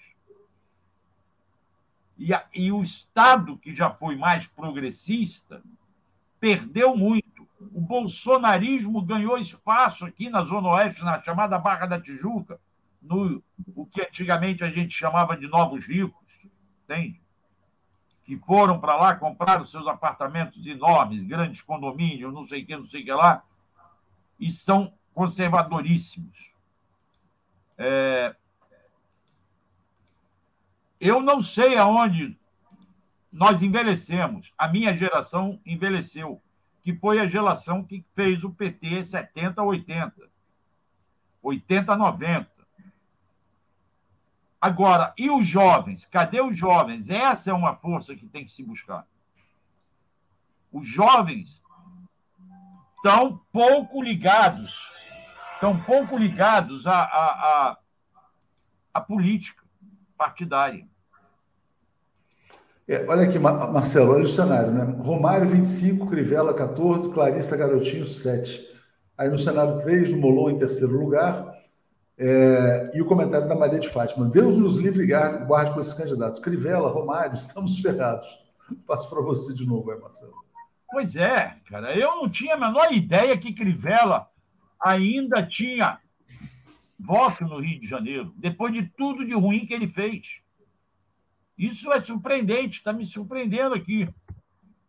Eu não tenho como comentar isso, a não ser dizer que eu estou surpreso. Exatamente, até porque o Romário não tem nenhuma atuação importante, né? É, vamos é, falar já, já sobre... ainda é, é, é esquício dele jogador, né? É, exatamente. O que, que ele foi como político? O que, que ele significou para o Rio de Janeiro? Nada. Aí, novamente, a questão da cultura política que está faltando os governos petistas e os governos progressistas passarem para os eleitores. Não pode só buscar voto na hora da eleição. Tem que fazer um trabalho de base. Está faltando esse trabalho de base. Aqui no Rio, o PT cresceu muito em cima de instituições como Associação de Moradores, Chico Alencar chegou o que é, porque era presidente da Associação de Moradores. Comunidades eclesiais de base, mais na Zona Oeste, bem lá, não é a oeste da Barra, não, a oeste de Campo Grande, Santa Cruz, Bangu, ali funcionavam. E isso tudo se perdeu no tempo e no espaço. Olha que interessante aqui, ó. É... Marcelo, o pessoal está me mandando pesquisa sobre Pernambuco, que é o que está na, na, na, nossa enquete. A Daphne está voltando. Já já a gente vai ter a Daphne aqui, eu vou ler uns comentários. A Lília Matos, tá, Lila Matos, tá, não, Lília, desculpa, está dizendo assim: ó, Danilo Cabral foi péssimo secretário de educação no governo Campos, Eduardo Campos, péssimo para professores e professores. O Léo Fernandes está dizendo que o vazamento do áudio não vai dar em porra nenhuma, né? O áudio lá do, do ministro da Educação. Fernanda Scheller, Marília disse para o Rovai que queria o Senado, o PT lhe deu, daí ela não queria mais e vai sair do PT. Já vi esse filme, não acaba bem para quem sai. Fernando, eu acho que no caso da Marília, eu vou discordar, pelo menos é o que eu vejo aqui. Né? Estou vendo aqui na, na, nossa pesquisa aqui, ó, mais de mil pessoas votaram. Se você vota ou votasse em Pernambuco, escolheria Danilo Cabral do PSB, 19%, Marília Reis no Solidariedade, 81%. Né? E o Adalto dizendo: um político veterano como Humberto Costa não pode ser tão inábil como demonstrou na entrevista na CIF. Foi infeliz ao falar sobre Marília. Isabel Carvalho: Marília foi escanteada duas vezes e aceitou. Ela liderava, só ela nos livra dos capitães hereditários. Está se referindo aos príncipes lá do PSB. Ela quer o Senado no PT, ela vai carregar os votos independente de partido. PT Pernambuco fez feio com ela. Não, se ela for para o Senado, ela já, na verdade, se viabiliza para disputar o governo na próxima eleição. E pode ir para o governo, inclusive, desde já. Então, isso ainda está indefinido, mas provavelmente vai querer disputar o governo. E eu quero só compartilhar aqui, ó. Olha só como é que estavam as pesquisas antes da aliança PT-PSB. 17 de maio de 2021. Instituto Opinião. Marília 26, Raquel Lira 9, é, Anderson 7, Geraldo Júlio 6. 23 de fevereiro de 2022, Instituto Opinião, Marília 20, Raquel 14. Agosto de 2021, Instituto Plural, Marília 25, Raquel 11, Humberto 9. Então, a Marília foi deixada de lado em nome da aliança e agora ela está tentando se afirmar. O Fernando Amorim está dizendo Marília é governadora de Pernambuco, né? Vou trazer a Daphne, Marcelo, aí você continua aqui a pauta com ela e na sequência o Blay já está aqui na sala de espera também. Bom dia, Daphne. Tudo bem? Tudo em paz? Bom dia, Léo. Tudo bem? Bom dia, Marcelo. Bom dia, Bom dia comunidade. Você pode continuar conosco? Está tudo tranquilo? Tá, vamos embora. Você está no novo cenário, é isso? Tô, tô, tô, numa, tô aqui no Rio, mas ah. daqui a pouco já estou voltando para Maceió. Daphne está cuidando da mãe. Eu estou aqui Uh, me despedindo agora, Daphne, a gente já falou um pouco sobre a eleição no Rio, nessa pesquisa Quest que saiu. Uhum. Acho que vocês têm outros temas e o Blay já está aqui na espera também. Bom dia a você, ao Marcelo e ao Blay. Um grande abraço. Valeu. Obrigada. Marcelo. Salve, Daphne. Salve, salve. vamos lá, vamos falar do Bolsonaro agora, aquele assunto que a gente gostaria de não falar, né? Mas temos que pois é. falar. É. Temos aí uma notícia que está no Brasil 247 que o Bolsonaro quer tirar 1,7 bilhão de reais de programas sociais para reajustar salários de policiais federais, né? É, é uma despesa que o Bolsonaro, na verdade, ele tem que ter esse apoio, né, Marcelo? Pois é, mas esse é o nosso risco, né? Será que o Congresso vai permitir isso? Será que o Congresso vai dar isso? Ele quer jogar dinheiro na mão dos policiais. Até que ponto ele está montando milícia? Até que ponto ele vai ter esses policiais ao lado dele para os planos nebulosos que ele sempre teve? Esse é um grande risco da segurança do país. Isto precisa ser acompanhado mais de perto com lente de aumento. Que quem vai receber esse dinheiro? Eu não sei se esse 1,7 é apenas para a Polícia Federal, ou se não vai também para outras polícias, porque o desejo dele era aumentar todas as polícias, em especial Polícia Militar. Policiais militares, em determinadas regiões, formam as milícias bolsonaristas. E são pessoas armadas armadas pelo poder público. E esse é o grande risco que eu acho que o país está correndo. Será que as instituições estão atentas a isso? Será que o Tribunal Supremo está atento a isso também? Ou depois nós vamos chorar sobre o leite derramado? Eu não é. sei. Acho muito preocupante essa história. E vamos mexer no orçamento social.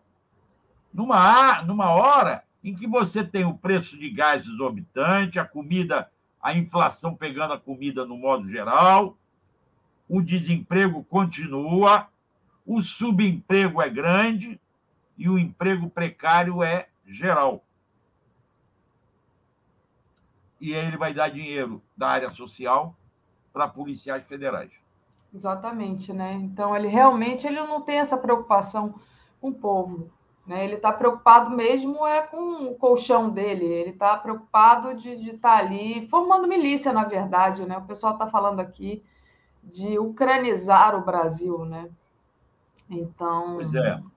a gente sabe no que, que isso vai dar. A gente já sabe do que, o que, que isso deu aqui. Você acabou de comentar as pesquisas, né?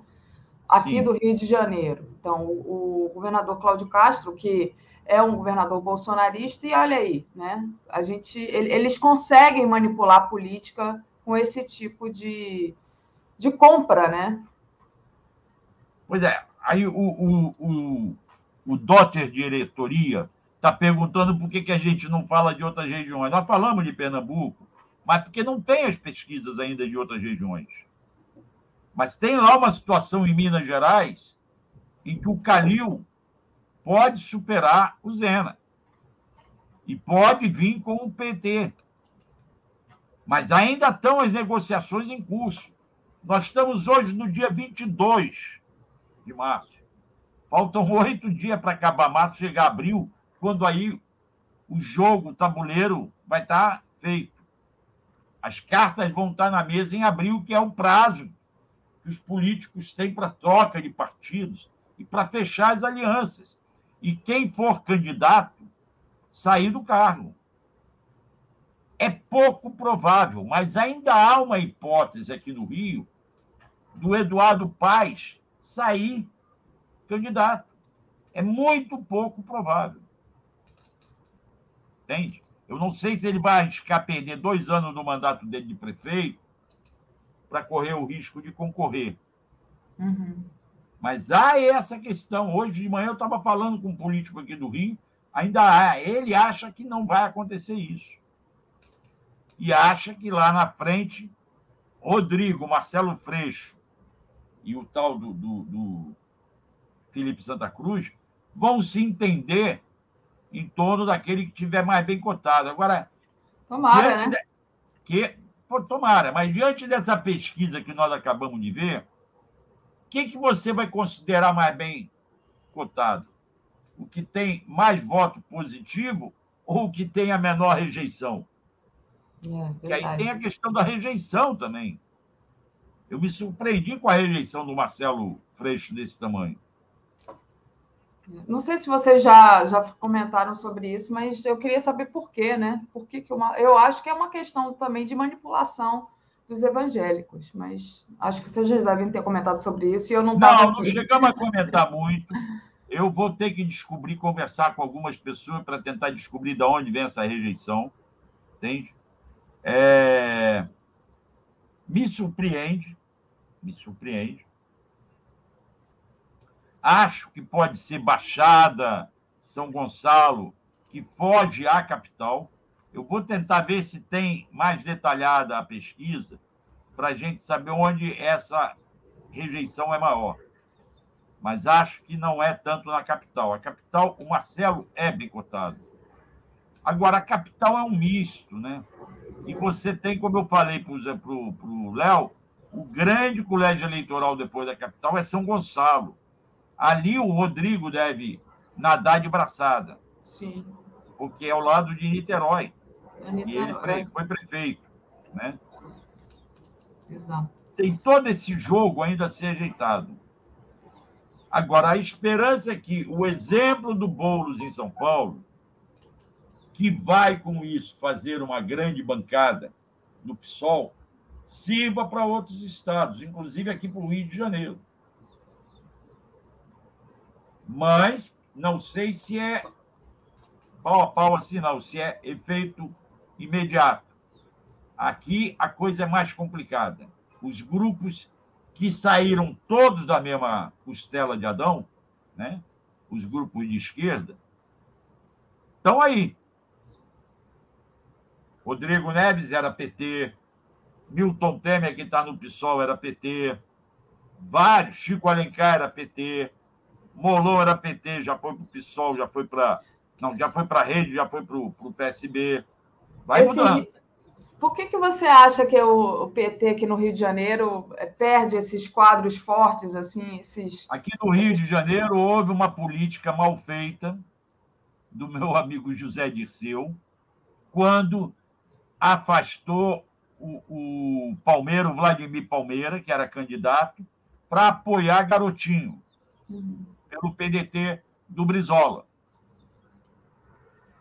Ele não deixou a candidatura. O PT abriu mão da candidatura para apoiar Garotinho, quando a Benedita foi com Garotinho, vice-governadora.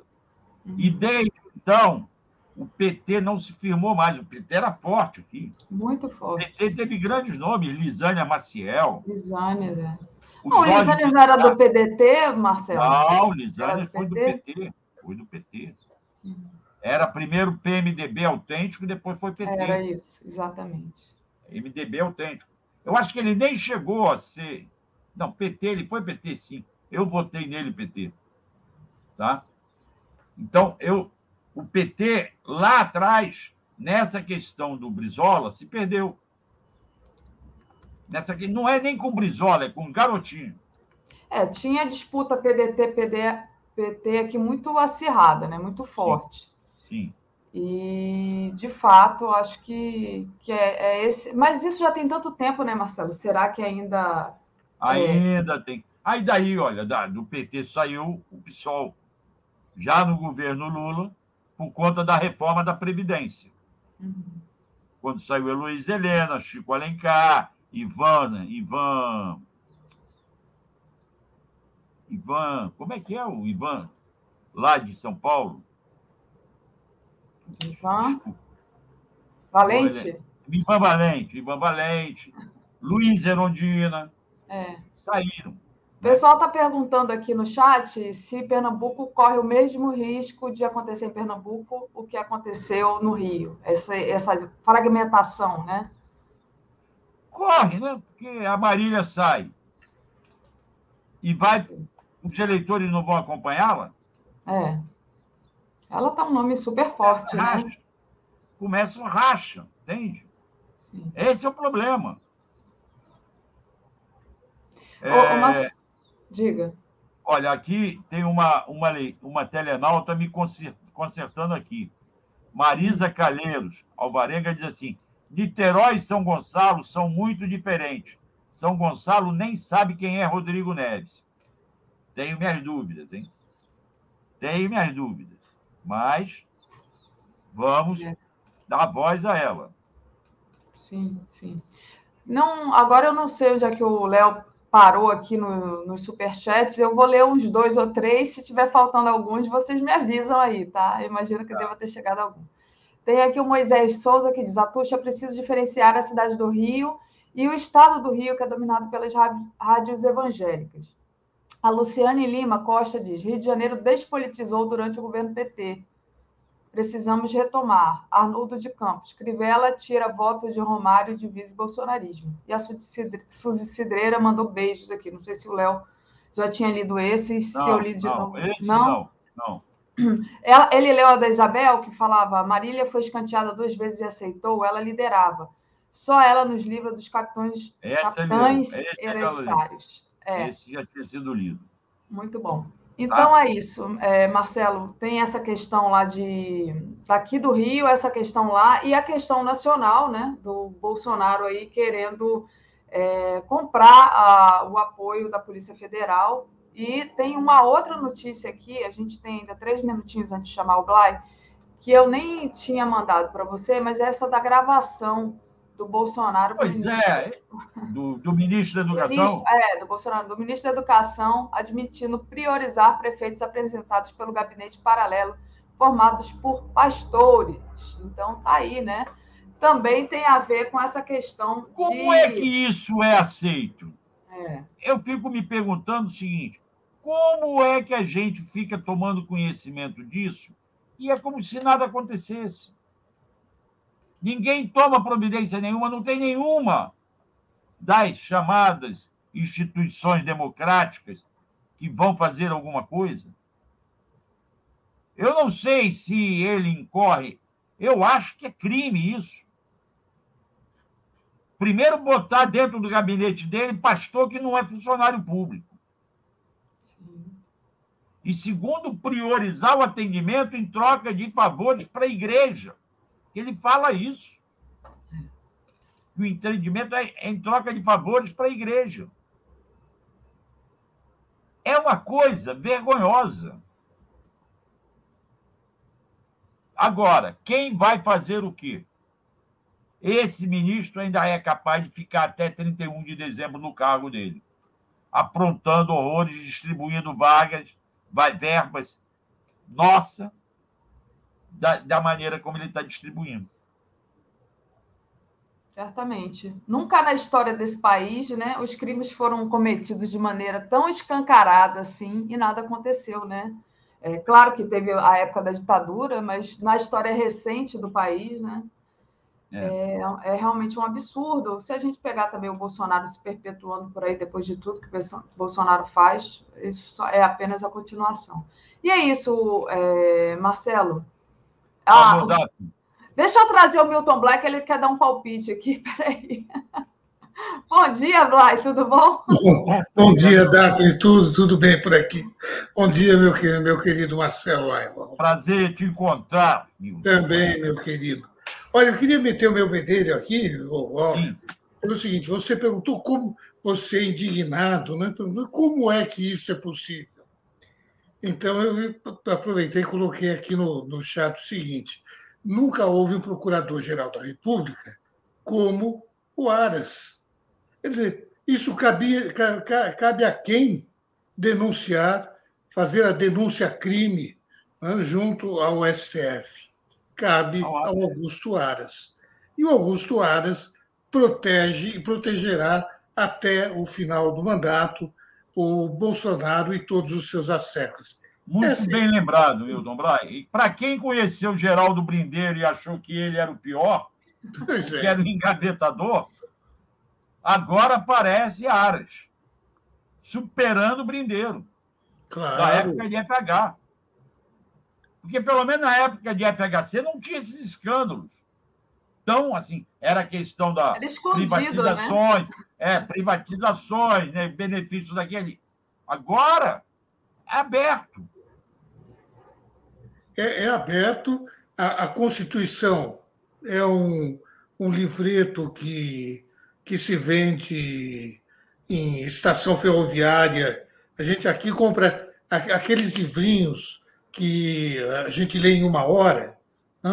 Né? o pessoal aqui compra na estação ferroviária.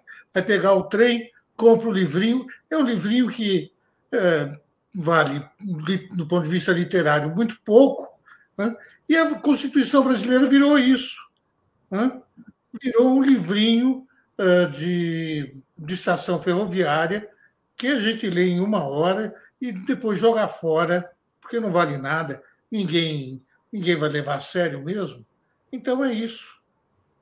O, o, o nosso telenauta Luiz Matos está lembrando uma frase do Mino Carta. Eu não vou ser tão radical assim, mas eu vou ler a frase falta sangue na calçada. Ele fala. Ou seja, falta briga. Eu acho que está faltando é o povo na rua. Nós temos que voltar a ocupar as ruas. Agora torna-se urgente isso. Com todas as seguranças, garantias, inclusive usando as máscaras que esses governos estão liberando, nós temos que voltar a ocupar as ruas. E eu espero que isso, a partir de abril, comece a ocorrer novamente. Vamos ver. Mas você sabe, sabe o que é, meu, meu caro Álvaro? Eu acho que o, o, o, Aras, assim como o Bolsonaro, etc., eles sabem não? Uh, perfeitamente, assim como esse ministro da Educação, etc., sabe que uma vez terminado esse governo, uh, é. se Deus quiser, no mês de outubro, não? então a grande possibilidade de que todos eles terminem na cadeia termine na prisão. Então, eles vão, olha, eles vão aproveitar até o último segundo desse governo. Olha, quanto a isso, eu não tenho a menor Vamos dúvida. tudo que é possível. Vamos tudo que é possível, é possível, mesmo porque eles não têm uh, a, a, menor, uh, menor pingo de honestidade. Nem honestidade uh, do ponto de vista da corrupção, nem honestidade intelectual. Nenhuma. Então, para eles vale tudo. Perfeito. Vou deixar Olha, vocês dois falando do mundo. Marcelo. Fala. Peraí, Eliette, Eliette Nunes está pedindo para você fazer a matéria sobre Maricá. É, deve ter sido no horário que eu não, não tinha é, chegado é. ainda. E o Gabinete do Amor está me perguntando qual é o partido do Romário, é o PL, né? O partido do Romário agora é o PL. Ele já trocou de partido algumas vezes. É isso, Marcelo, obrigada pela participação e a gente vai Obrigado, prazer Obrigado. falar com você, Valeu. como sempre, Davi. Obrigado, Milton, por ter entrado e acrescido, só fez crescer aqui o programa com as suas observações, como sempre. Grande abraço a vocês dois, bom Grande programa para vocês. Legal, Tchau. Valeu. Bom, vamos falar então agora da parte internacional, né? Milton Black está lá na França. Nem coloquei sua vinheta hoje, porque foi tão assim supetão, mas tudo bem. Vamos sem vinheta hoje. É. Aliás, bom, agora, é... Blay, a gente. Agora há pouco, né, Daphne? A gente estava dizendo bom dia um para o outro na, na, na, área de, de, de chat, né, no, no, pelo WhatsApp. E uh, então a gente disse como é que vai, não sei o quê, né? E é, então, eu disse, pois é, a gente vai como quem tem é, uma guerra dois mil quilômetros né? daqui onde eu estou, dois mil quilômetros, né? quer dizer, é, é nada, né? absolutamente nada. Dois mil quilômetros com, com essa pandemia uh, subindo novamente. Né? É assim que a gente vai, vamos tocando, vamos tocando e com Bolsonaro ainda por si. É isso. Aí vocês têm a proximidade da guerra e claro que todo mundo se ressente dessa guerra, né? Mesmo aqui a gente é, se ressente da guerra, mas aqui também a gente tem Bolsonaro e pior, né, Blay? O Bolsonaro tirando é, dinheiro do, das pessoas dos mais pobres para comprar a Polícia Federal. Ah, eu sei que a minha internet deve estar ruim, porque horas vai ficando assim, mas peço um pouquinho de paciência. Se travar, vocês me avisem aqui no chat. Uh, Gilberto Cruvinel diz: Daphne, junte Bly e Auler mais vezes. Podemos, sim. Muito, muito, Vamos. muito legal. É, concordo, acho que a gente tem que juntar mais vezes. Acho muito bonito esse encontro, né? O Euclides disse assim para gente: olha, ninguém deste governo ter, vai terminar na cadeia. Eu também sou dessa opinião, Euclides. Eu acho que ninguém vai terminar na cadeia. Infelizmente, eu nem sou uma pessoa que é, acredito no, no punitivismo, mas esse, esse pessoal aí do governo Bolsonaro merece. Merecia uma cadeia. Thaís Neves, é, povo não sai na rua sem organização, né? Tá lembrando aqui que realmente para sair à rua precisa de alguém para organizar, né? E, é, é isso. Tá, tá faltando essa organização, a pouca distância da guerra, né, para uma guerra que a gente vem se preocupando muito e é, a gente é, torce para que haja logo a paz, que se faça logo a paz. Você traz alguma notícia em relação a isso? Pois é, Daphne, a notícia é de que, eh, bom, estamos há quase um mês após, depois do início eh, da invasão da Ucrânia pela Rússia, e o presidente ucraniano disse, então, eh, já disse ontem à noite, voltou a dizer hoje, pela primeira vez, que ele está aberto a tentar abordar tudo, todas as questões que incomodam a Rússia. Isso é a primeira vez que ele coloca de forma tão clara, tão aberta, essa, essa questão. O Zelensky, então, se declarou pronto para discutir com o Putin se o líder russo concordar em negociar diretamente com ele, incluindo questões ligadas à Crimeia, à Crimeia e ao Donbass, mas com garantias de segurança. Garantias de segurança já tinham sido debatidas, inclusive pelos ministros das Relações Exteriores dos dois países e uh, um, certo avanço, avanço teria sido obtido. Com relação à Crimeia e ao Donbass, é uma, uma história muito difícil né, para todos aí, uh, e então é, é necessário que haja uma negociação de altíssimo nível. Altíssimo nível, por altíssimo nível, eu quero dizer no mais alto nível. Por quê? Porque até agora já aconteceram várias reuniões uh, no âmbito de uh, chanceleres. Quer dizer, logo nível abaixo da presidência da República, da presidência da Rússia e da presidência da Ucrânia.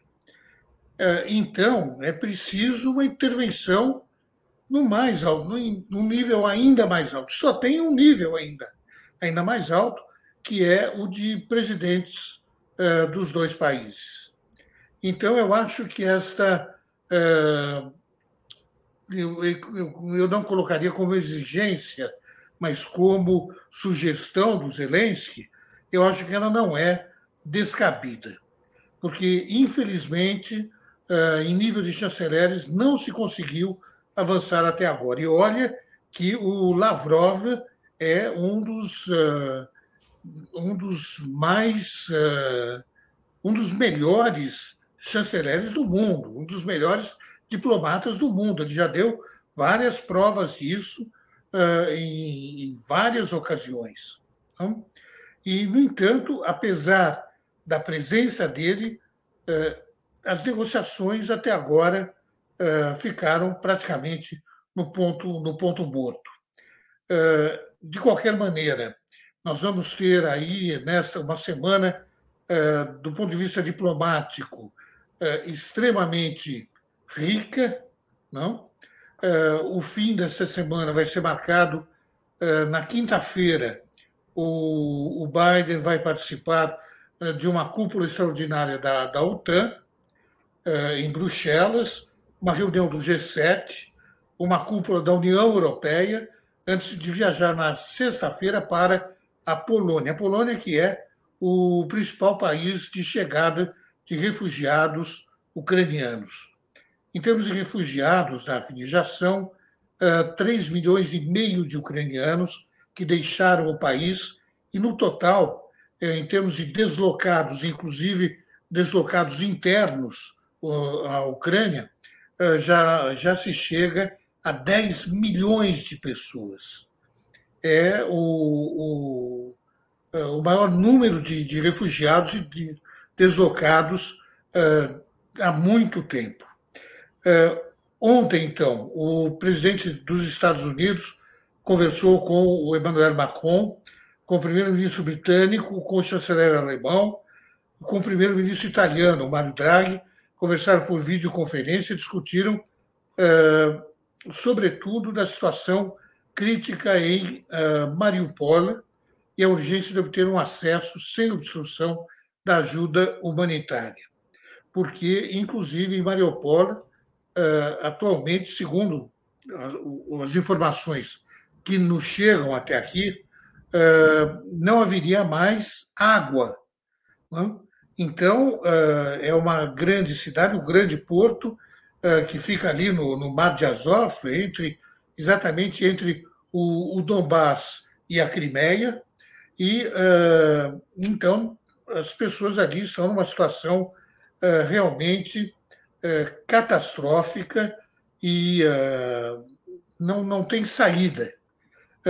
Os, os russos, inclusive, estão considerando como refugiados todos aqueles cidadãos de Mariupol que estão querendo sair da cidade que está sendo bombardeada de maneira incessante. Só que eles estão sendo levados para a Rússia. Não? Ah, então, é uma situação dramática. Muita gente prefere ficar nos bunkers não?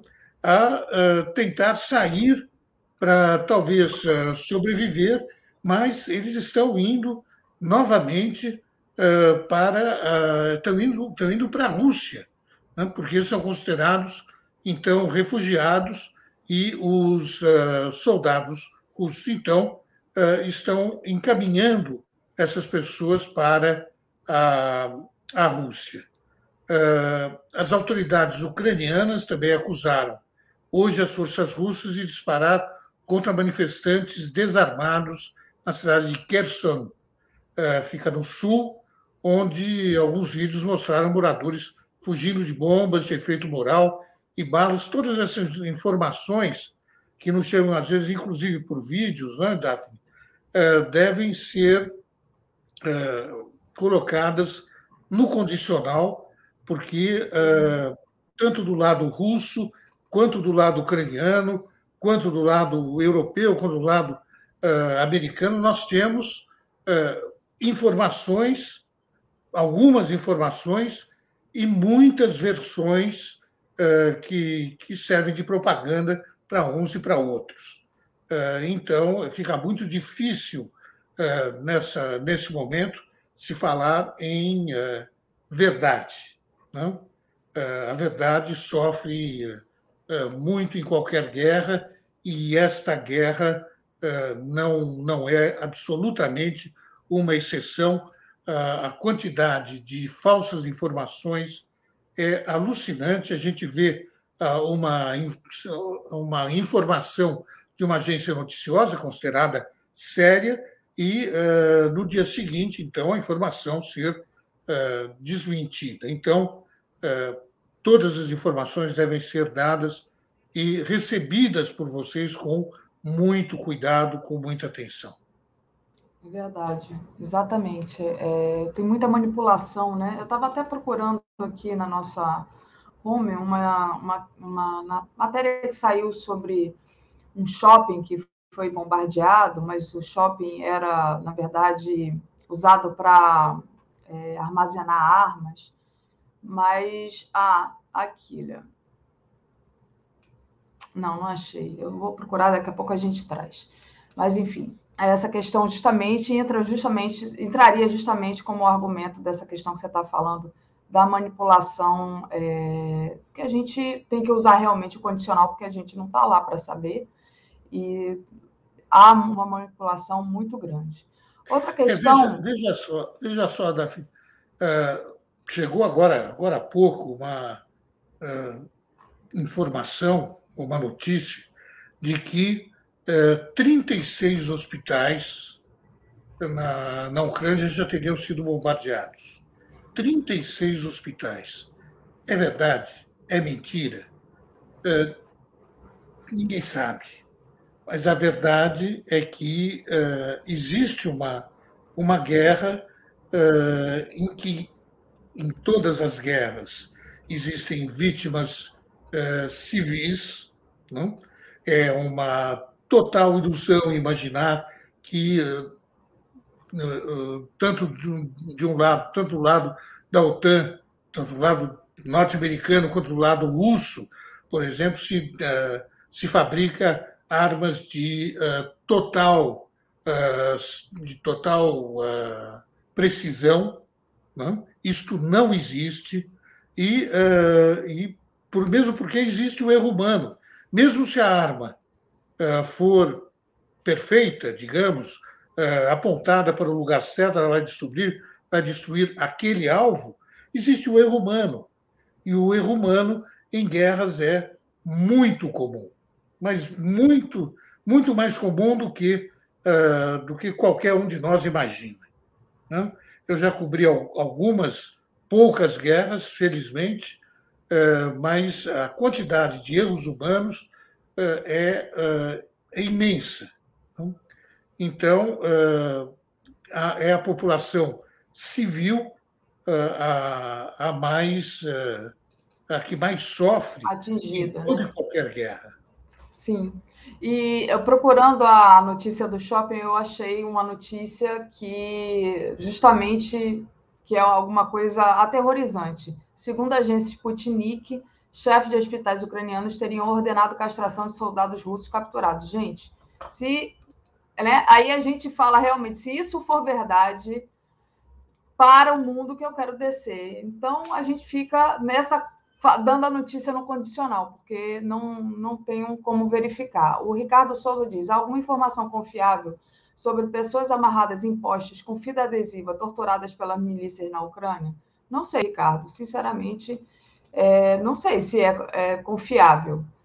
E é muito difícil é, falar sobre isso. Né? Eu sei que, por exemplo, dos documentários que eu vi, por exemplo, do Oliver Stone, que a gente sabe né, que é uma pessoa confiável, e um, um é feito antes da guerra pela própria França, falando do, dos do neonazistas, do Grupo Azov, Isso a gente, porque a guerra não tinha nem começado. E a, né, é, a, a gente imagina que aquilo ali realmente não tinha o interesse que tem hoje de manipulação.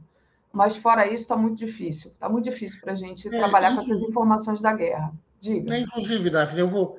Eu, só um, pequeno parênteses para dizer como é que uh, um, um, jornalista uh, funciona numa, numa guerra. Né?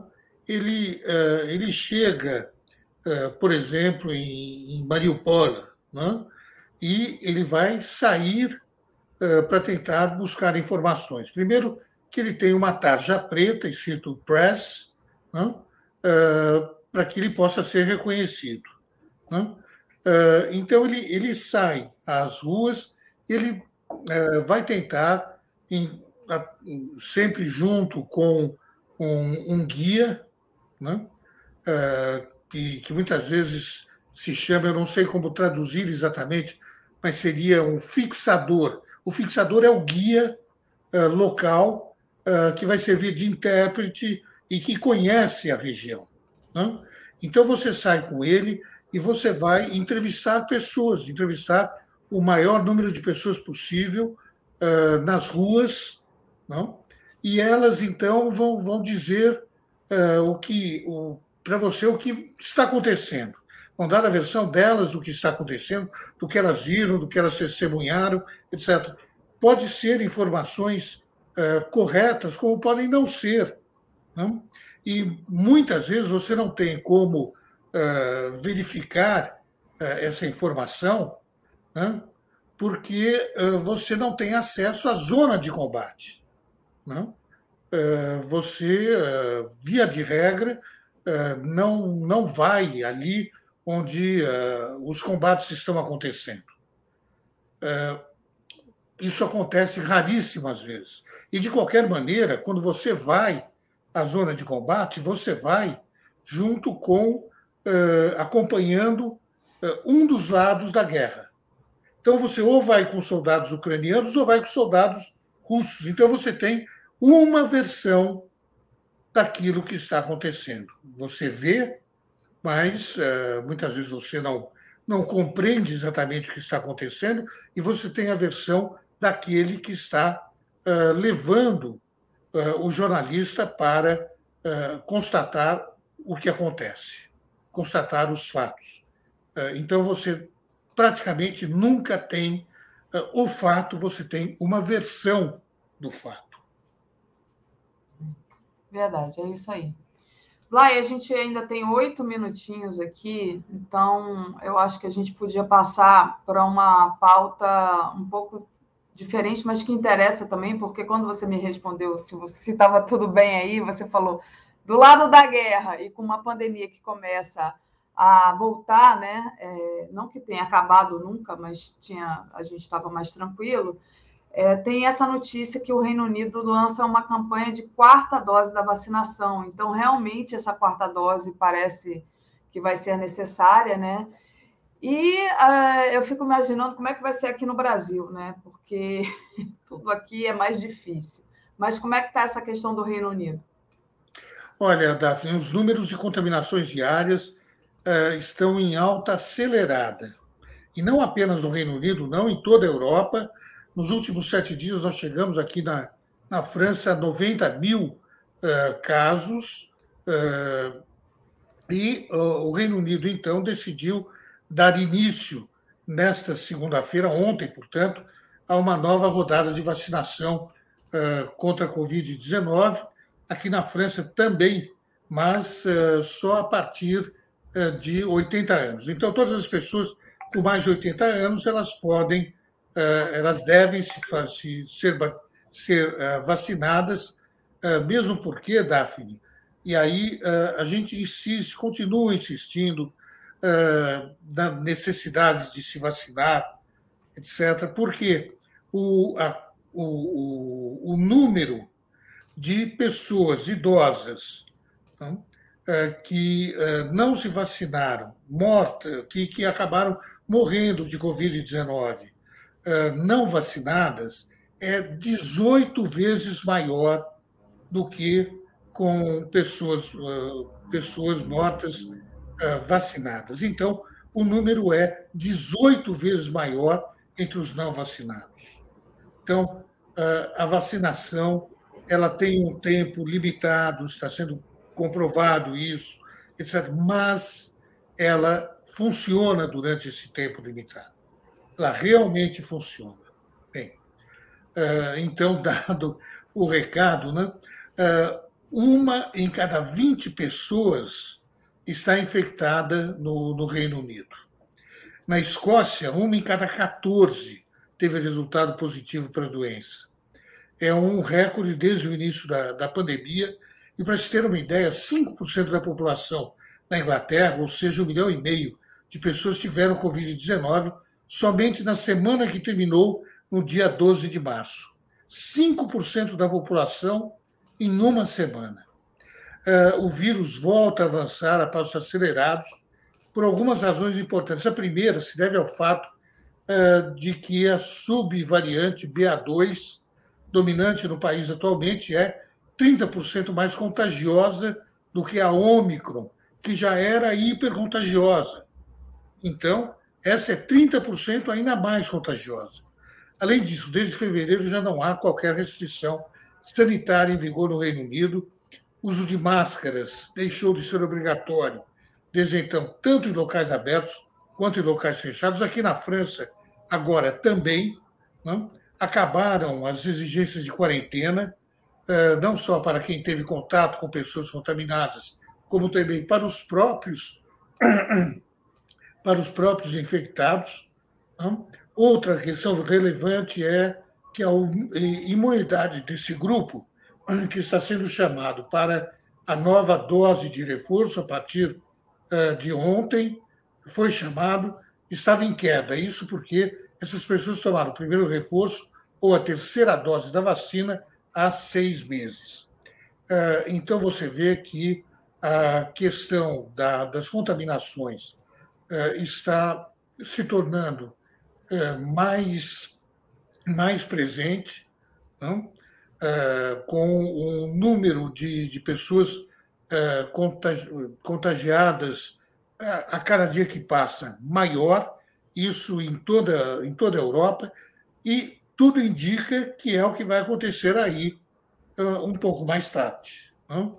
Quer dizer, então, sempre as coisas começam aqui na Europa e depois elas vão para uh, o Brasil e para outros países. Sim, aqui no Brasil já tem a quarta dose. Quando eu falei, muita gente falou: ah, eu já tomei a quarta dose, ah, minha mãe já tomou a quarta dose. A gente tem cinco estados que aplicam a quarta dose agora no Brasil: é São Paulo, Espírito Santo, Mato Grosso do Sul, Amazonas e Pará. Né? E aí, é, mas geralmente a recomendação é essa: pessoas acima de 80 anos ou as pessoas é, que tenham alguma doença com imunidade é, comprometida, né? Mas eu pensei assim que a gente ia falar de quarta dose para todos, entendeu? Para mim, por exemplo, que adoraria, se estiver dando vacina, eu vou lá e entro na fila.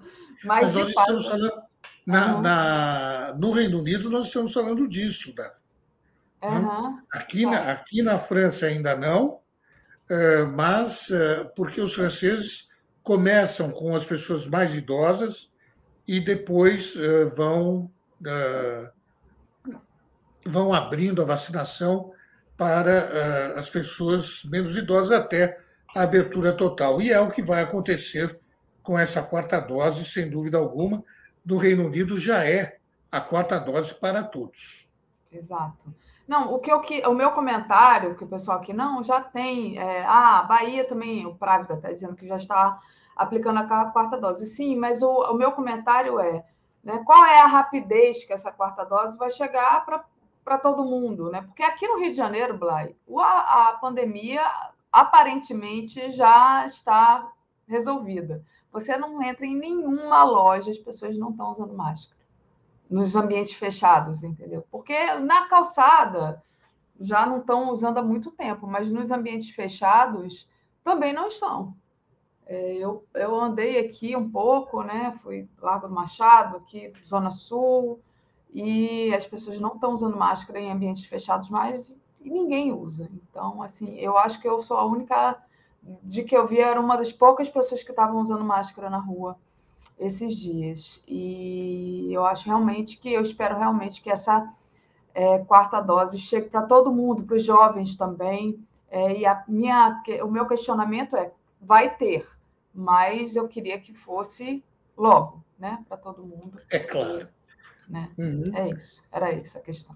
E, Blay, é, era isso.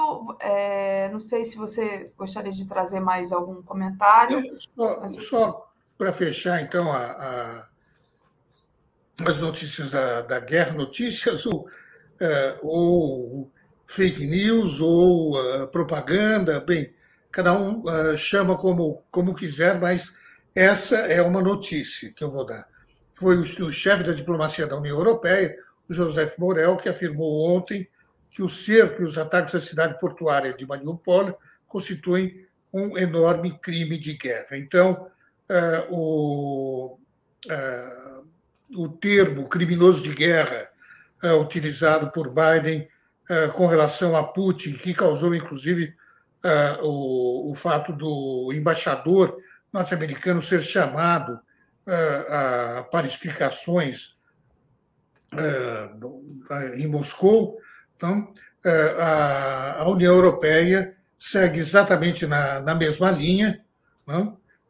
Considerando que se trata de crimes de guerra e, portanto, que pode-se considerar que, nessa visão, Putin seria um criminoso de guerra, é a mesma posição eh, dos Estados Unidos e da União Europeia. Eh, relembrando, aliás, que a Corte da ONU, a Corte de Justiça da ONU, sediada em Haia, já determinou que a Rússia suspenda a guerra na Ucrânia, eh, e aí a gente vê como funciona a ONU. Né? Foi o mais alto Tribunal das Nações Unidas, a Corte Internacional de Justiça, que determinou que a Rússia suspendesse as operações militares na Ucrânia. Eh, esse, essas decisões eh, do, da Corte Internacional de Justiça elas eh, devem ser cumpridas imediatamente. A ordem é obrigatória sobre a lei internacional, mas só que não tem meios para que as decisões sejam aplicadas. Então, a ONU decide alguma coisa e não tem os meios para que as suas decisões sejam, uh, sejam aplicadas uh, como, como deveria ser o caso. Então, a ONU perde toda e qualquer uh, legitimidade com esse tipo de, de atuação. É uma, é uma pena, mas é, é, é assim que funciona a Organização das Nações, das Nações Unidas. Bom, então era só para fechar aí o, o nosso capítulo da, da guerra na Ucrânia. Obrigada pela, pela presença, pelos comentários, pelas notícias e se cuida aí, viu? Beijão para você. Tá, olha, um beijo para você, Daphne, e vá por mim até. Você falou do Lago do Machado, vai até o Lago do Machado e come um quibe para mim, tá? Eu sou vegetariana, mas já comi uma esfirra. Come uma esfirra, mas ah, tem uma deliciosa esfirra de escarola deliciosa. Foi essa mesmo. Beijo, ah, tá. valeu. Beijo. Tá. Um abração para todos. Obrigada, Vlad. Bom, agora a gente traz aqui. Comentário de Tereza Cruvinel. Bom dia, Tereza, tudo bem? Bom dia, Daphne. Bom dia, comunidade. Legal. Bom, vamos, vamos lá, Tereza, nossa pauta nacional, né? Ontem na, no ar a gente, você, na verdade, trouxe a questão da desistência do Boulos, né, de concorrer ao governo, e aí é, o, PT fica, ficará mais forte para remover o PSDB do governo de São Paulo, né? Então, queria saber de você é, o que, que vai ser feito também do outro candidato, mais a, centro-esquerda, né, que é o Márcio França, do PSB. Como é que fica essa questão do Márcio França, Tereza? Pois é, isso deu uma mexida né, é, grande no quadro de São Paulo, uma mexida muito importante.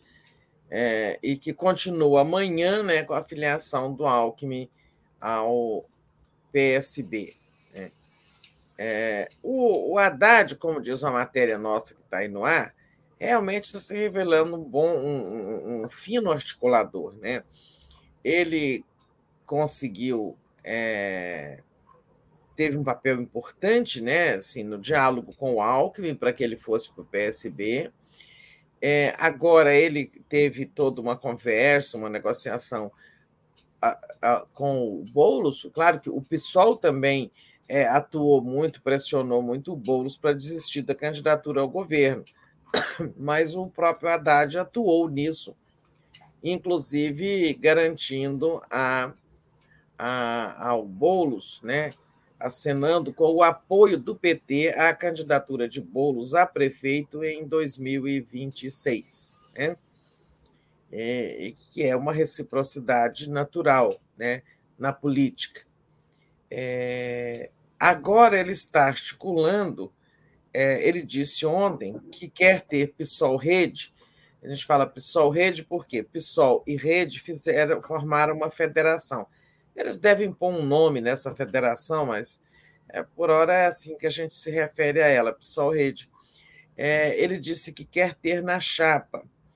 É, e ter na chapa. Aí, e hoje já saiu, né? Está tá aí na nossa home, que inclusive pode ser é, com Marina Silva, que tem resistido em apoiar o Lula, na concorrendo ao Senado por São Paulo. Né?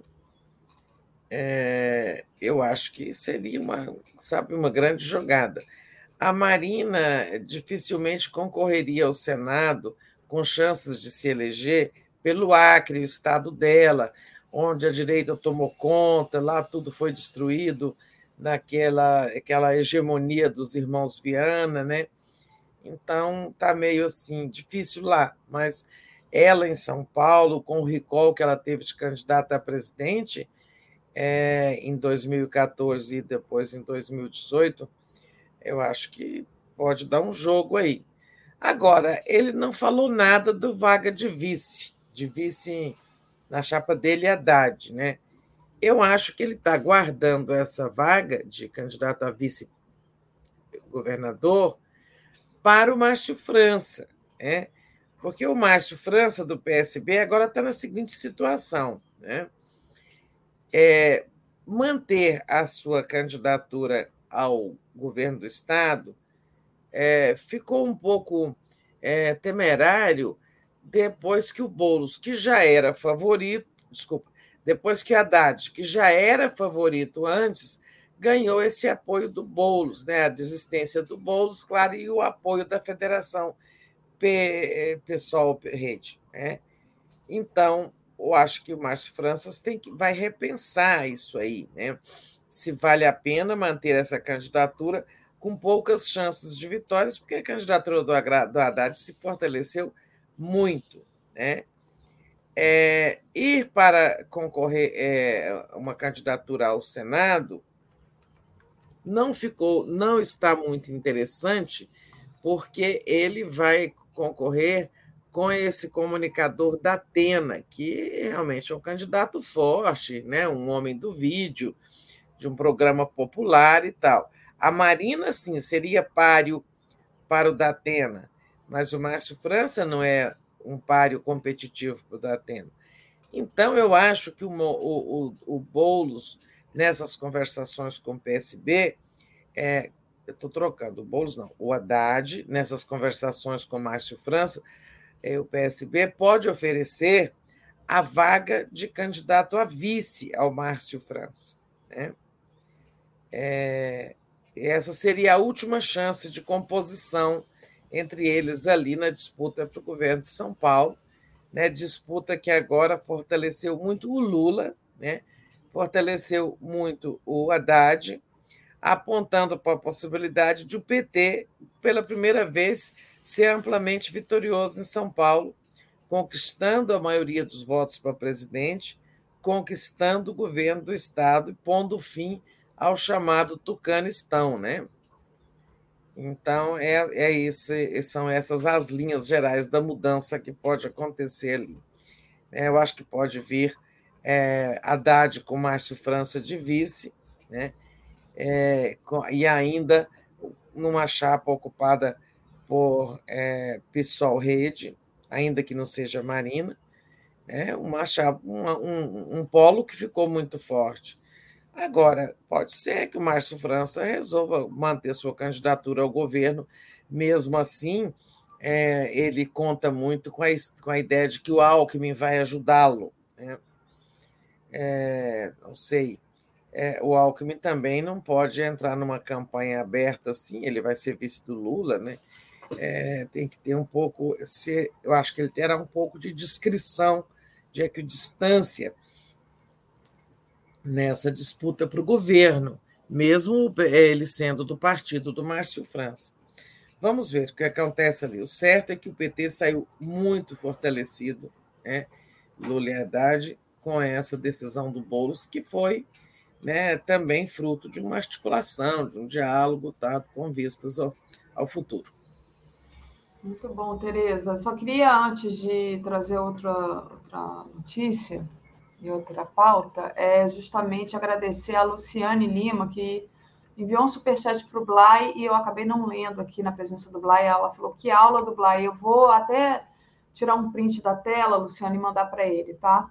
Obrigada. E outra notícia que esquentou aqui amanhã, né, de hoje, com os comentários mais cedo, foi justamente o encontro da Marília Reis com Lula, mas ela encontrou com Lula e manteve a decisão de deixar o PT. Realmente é, vai sair ao governo, então vou colocar aqui na tela a notícia, que é essa daqui. Marília Reis diz a Lula que pretendia disputar o governo de Pernambuco. É, a conversa entre os petistas aconteceu em São Paulo, durou quase uma hora e meia e ocorreu em meio a informações de que a deputada pretende deixar o PT. Parece que vai deixar mesmo, né, Tereza? É, porque o anúncio que foi feito ontem é, por ela da conversa é, é, fala que a conversa foi boa, né? Mas é, não tem nada de mudança, assim, sabe? O PT abrir mão da, do seu candidato, para ela ser candidata ao Senado. É, soma, acho que nem o Lula conseguiu dar jeito nessa, nesse, nessa situação, né? nesse caldo entornado lá em Pernambuco, que é muito ruim. Né? Assim, é claro que isso não afeta a candidatura do Lula em si, porque ele, é, se há um estado que ele é disparado mesmo, é Pernambuco né? disparado no Nordeste, mas principalmente no estado em que nasceu. É, e acho que ela vai mesmo. É, espero que não seja para o MDB, porque no MDB ela vai se arrepender. Ela está falando de cidadania também, não anunciou o partido. Né? É, e o candidato ao, ao Senado é, pelo PT tem 1% de votos. Eu acho que ali a regional do PT poderia ter sido mais flexível, é, não foi. E por outro lado, ela também é muito, ela é muito, é, digamos, ela é muito individualista, né? Eu acho nos seus objetivos. É, ela, eu acho uma candidata, é, uma política que está é, um quadro político com bastante preparo, ela é combativa e tudo mais, mas ela parece ter muita pressa. Né? Ela não precisava disputar o governo agora, é muito jovem ainda. Mas, enfim, parece que o caldo entornou mesmo e ela deixa o PT. É verdade.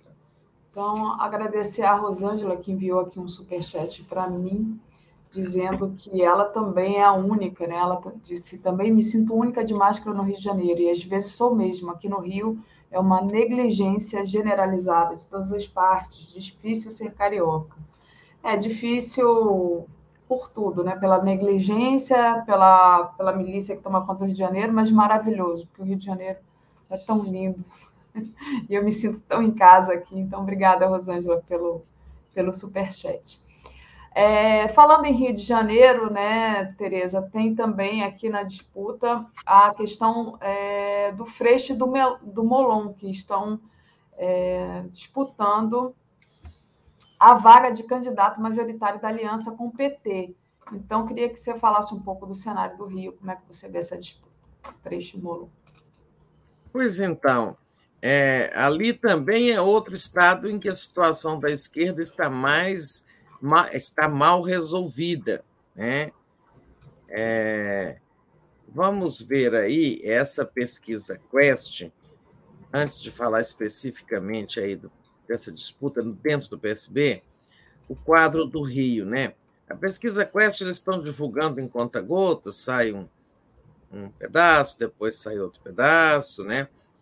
É, então, o Cláudio Castro, governador, que sucedeu lá é, ao antigo governador, o que foi eleito, ex-bolsonarista, né? Como é que ele chamava, Daphne? Já até esqueci. O Cláudio Castro, o, o Bolsonaro. Não, ah, não, o Witzel, o Witzel. Witzel, né? Witzel, o breve, né? Foi eleito na esteira da, da onda Bolsonaro. Então, agora o Castro como, assumiu o governo como, como vice-governador e está, claro, quem está na máquina tem sempre vantagem, ele está na frente com 22%, né? É, seguido do Freixo, que é do PSB, com 18%, Rodrigo Neves, do PDT, com 10%, o Felipe Santa Cruz, 3%, e tem aqui o Paulo Ganini, de novo, com 2%. Ok. É, então, o Freixo, que deixou o PSOL para e se filiou ao PSB para ser candidato a governador pelo PSB, com apoio é, do PT, do Lula, né? É, ele está aí em segundo lugar.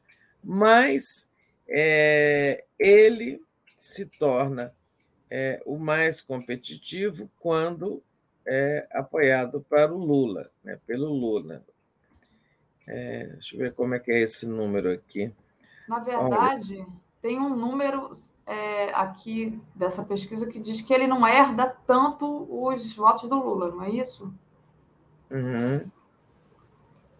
E.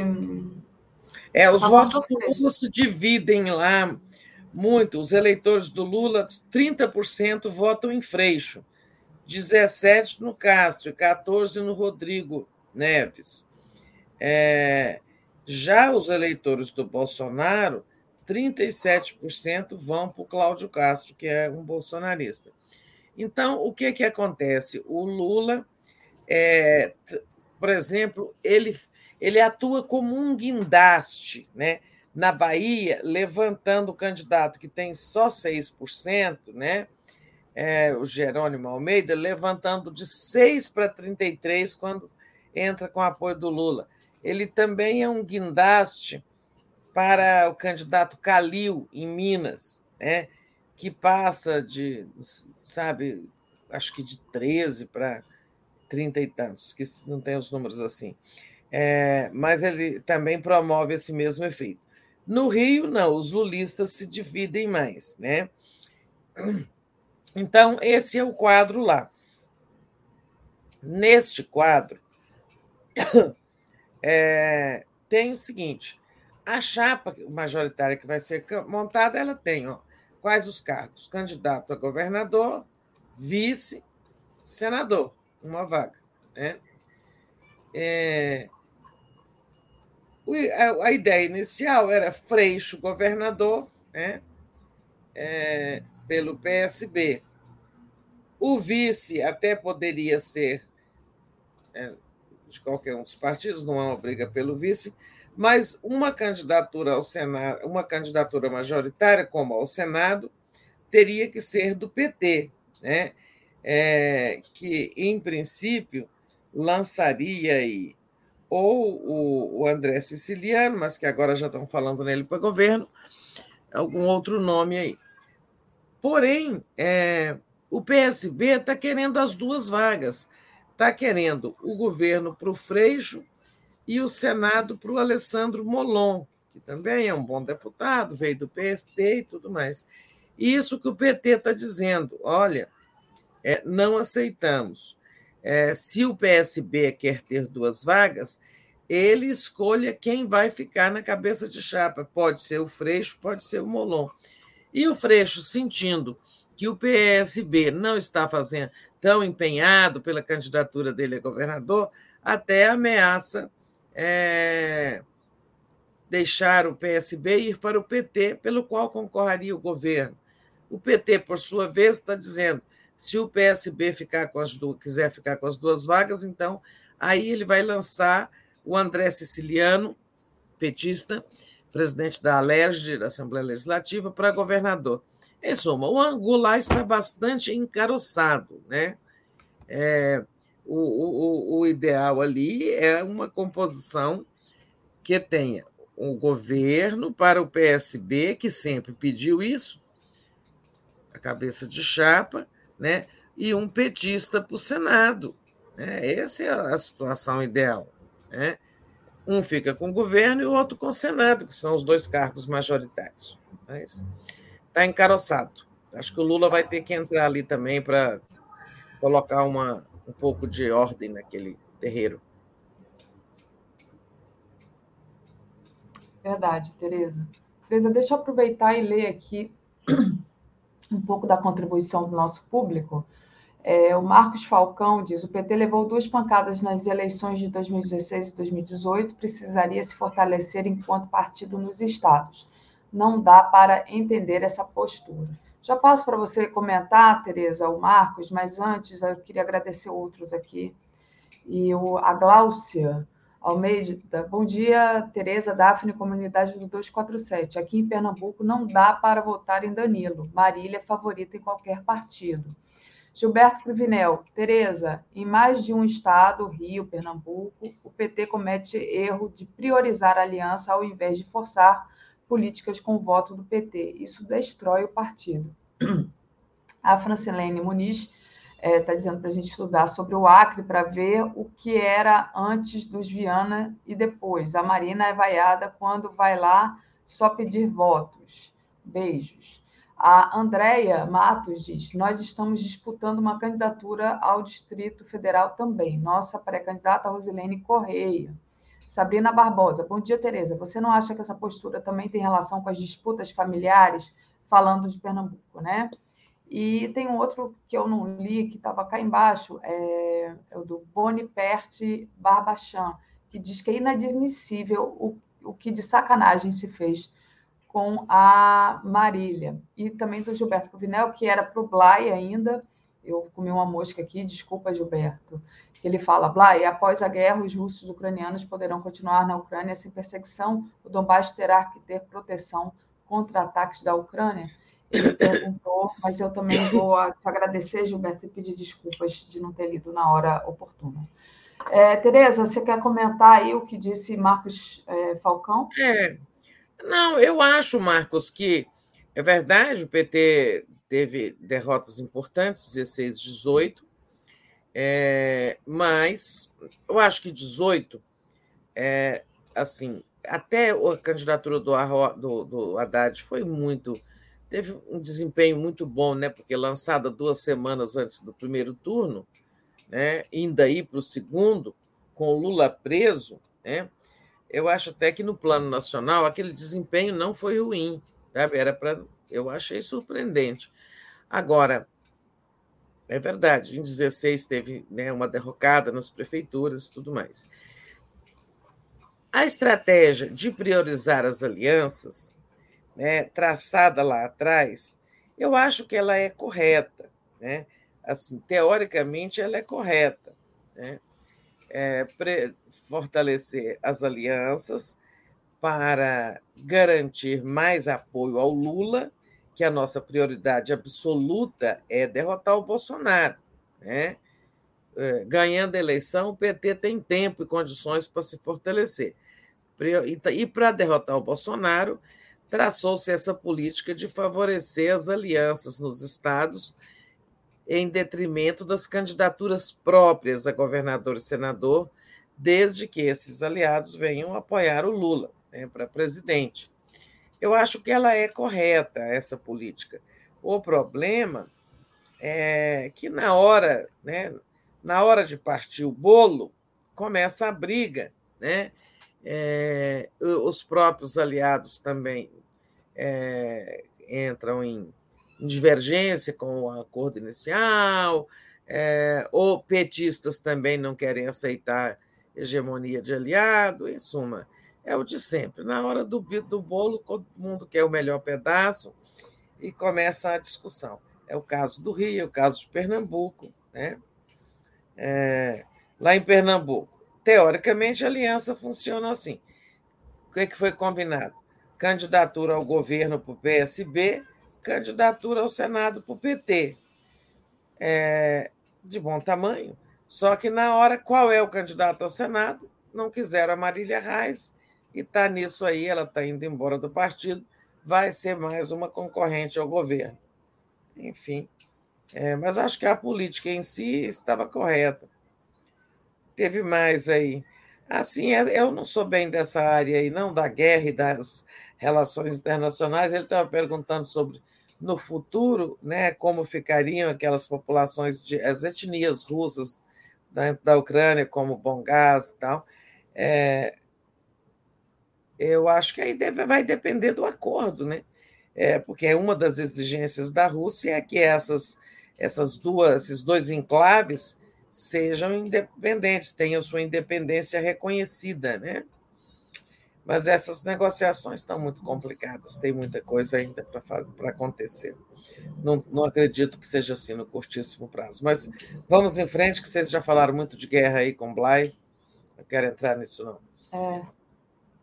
Ah, o Antônio Vieira enviou aqui um superchat sem mensagem, só no apoio. Obrigada, Antônio. André Matos diz: Rosilene Correia, pré-candidata do PT ao governo do Distrito Federal. Obrigada, André. E então, Tereza, vamos falar um pouquinho da afiliação do Alckmin ao PSB amanhã, né? Tá tudo certo? Como é que você é, tá, na expectativa dessa filiação? É, não, acho que está tudo certo, não teve nenhuma contraposição, é, não tem nada, né? Está tudo certinho. Eu acho que tem um ato lá em São Paulo, né? É, o PSB, inclusive, agora vai é, é, garantir ao Alckmin um lugar no comando do partido. Não sei se é na executiva, quer dizer, não está divulgado ainda, se na executiva do partido ou no seu diretório nacional. É, e isso dará, digamos, mais, é, mais força, né, um, mais prestígio interno ao Alckmin dentro do PSB inclusive para ele ajudar nessas articulações aí, sabe, nessas composições pelos estados afora, porque ele passa a ser um dirigente do PSB. É, e também nas conversas com o PT, né?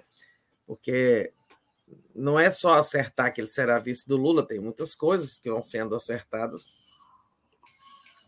inclusive estrutura de campanha, financiamento da campanha, marketing da campanha, tem muitas coisas. Ele, com a posição de dirigente do PSB, realmente fica fortalecido como interlocutor nos estados e como interlocutor do PT nessa discussão toda aí. Agora é acontecer e na outra semana, na primeira semana de abril, deve acontecer a o, o grande ato lá de, em São Paulo de anúncio da chapa, né, lançamento da chapa Lula-Alckmin. E com isso o Lula, o Lula vai poder pegar a estrada. Dizem que o, o candidato a vice e o candidato a presidente não devem andar juntos, mas vão fazer algumas viagens juntos, certamente que o Lula quer posar muito quer que circule muito no Brasil essa fotografia dele ao lado do Alckmin. Faz parte Bom, da estratégia, né? É, pessoal é. pediu. É, passa um que passou aí que eu gostaria de comentar. Tá, é da, deve ser a da Andrea, né? Que ela pergunta. Eu gostaria que a Tereza. Pergunta não, ela afirma. Eu gostaria que a Tereza comentasse a candidatura da companheira Rosilene por ela morar no Distrito Federal. Era esse? É. De quem é a mensagem? Da Andréia Matos. Andréia Matos. Então, Andréia, é, eu acho que o PT precisa se recuperar aqui no Distrito Federal, né? É, e eu acho correto lançar uma candidatura própria. A candidatura da Rosilene, né, ela não é, hoje, neste momento, competitiva. Né? Nós temos um governador no cargo que está usando a máquina, que está fazendo muitas é, adotando muitas políticas públicas populistas, né, para angariar voto dos mais pobres e tal.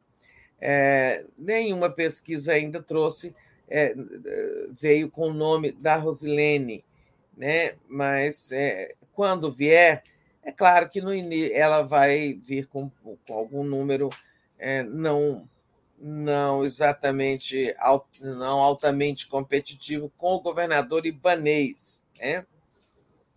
É, agora, talvez aconteça com ela isso que está acontecendo, né? Com o candidato da Bahia, o Jerônimo Almeida, que também não é um quadro assim de alta projeção, pelo menos para fora da Bahia, a gente nunca tinha ouvido falar dele. Era o secretário, né, lá, mas é, é, dizem que até tem muito conhecimento na Bahia, mas em suma, mesmo assim, ele não é, não tem uma trajetória na política de ter sido deputado, senador e tal. E o Jerônimo, né, teve um agora anunciada a candidatura dele, quando se pergunta se votaria nele é, a, sendo ele apoiado pelo Lula, ele vai lá em cima. Isso acontece com Calil em Belo Horizonte e também pode acontecer com a Rosilene aqui no Distrito Federal. Né? é, apesar de ser uma eleição difícil. A gente sabe que é, a eleição, a eleição da reeleição, né, tanto do presidente como dos governadores, é difícil, é difícil competir com quem está montado na máquina pública. É, tanto é que o Bolsonaro, com tudo que ele já fez, com todos os crimes cometidos, com toda a incompetência de seu governo, né, com toda a destruição de tantas coisas, tantas políticas públicas, tantas instituições. Apesar de tudo, ele está aí, ele, ainda, ele é resiliente, ele é competitivo e ele vai para o segundo turno, porque é difícil derrotar quem está no governo.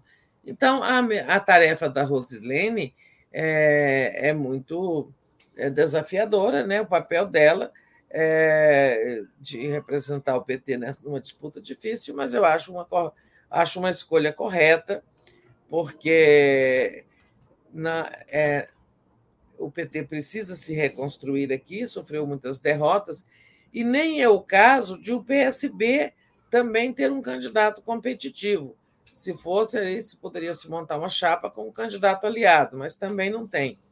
Então, acho que está correta e acho que ela vai se beneficiar deste que eu chamo alavancagem do Lula. Certo, Daphne? Volto com você. Certo. Certo, é porque a minha internet hoje está uma benção aqui. Pessoal é, pediu para eu ler o resultado da enquete, então, Danilo Cabral, do PSB, aliado do PT, tem 26% aqui de é, votação. Danilo Cabral. Já Marília Arraes ganharia no Solidariedade com 74% dos votos dos nossos é, Danilo Cabral, do PSB. É a enquete, Tereza. É, o pessoal votou, 26% dos nossos internautas votaram nele. E a Marília Reis ganharia com 74%. É a enquete. Não é pesquisa, ah, tá. não. E, é, mas essa é, enquete. Queria agradecer essa enquete não é em Pernambuco, e né? a... É nacional. Não, é aqui no nosso, na nossa é, bolha.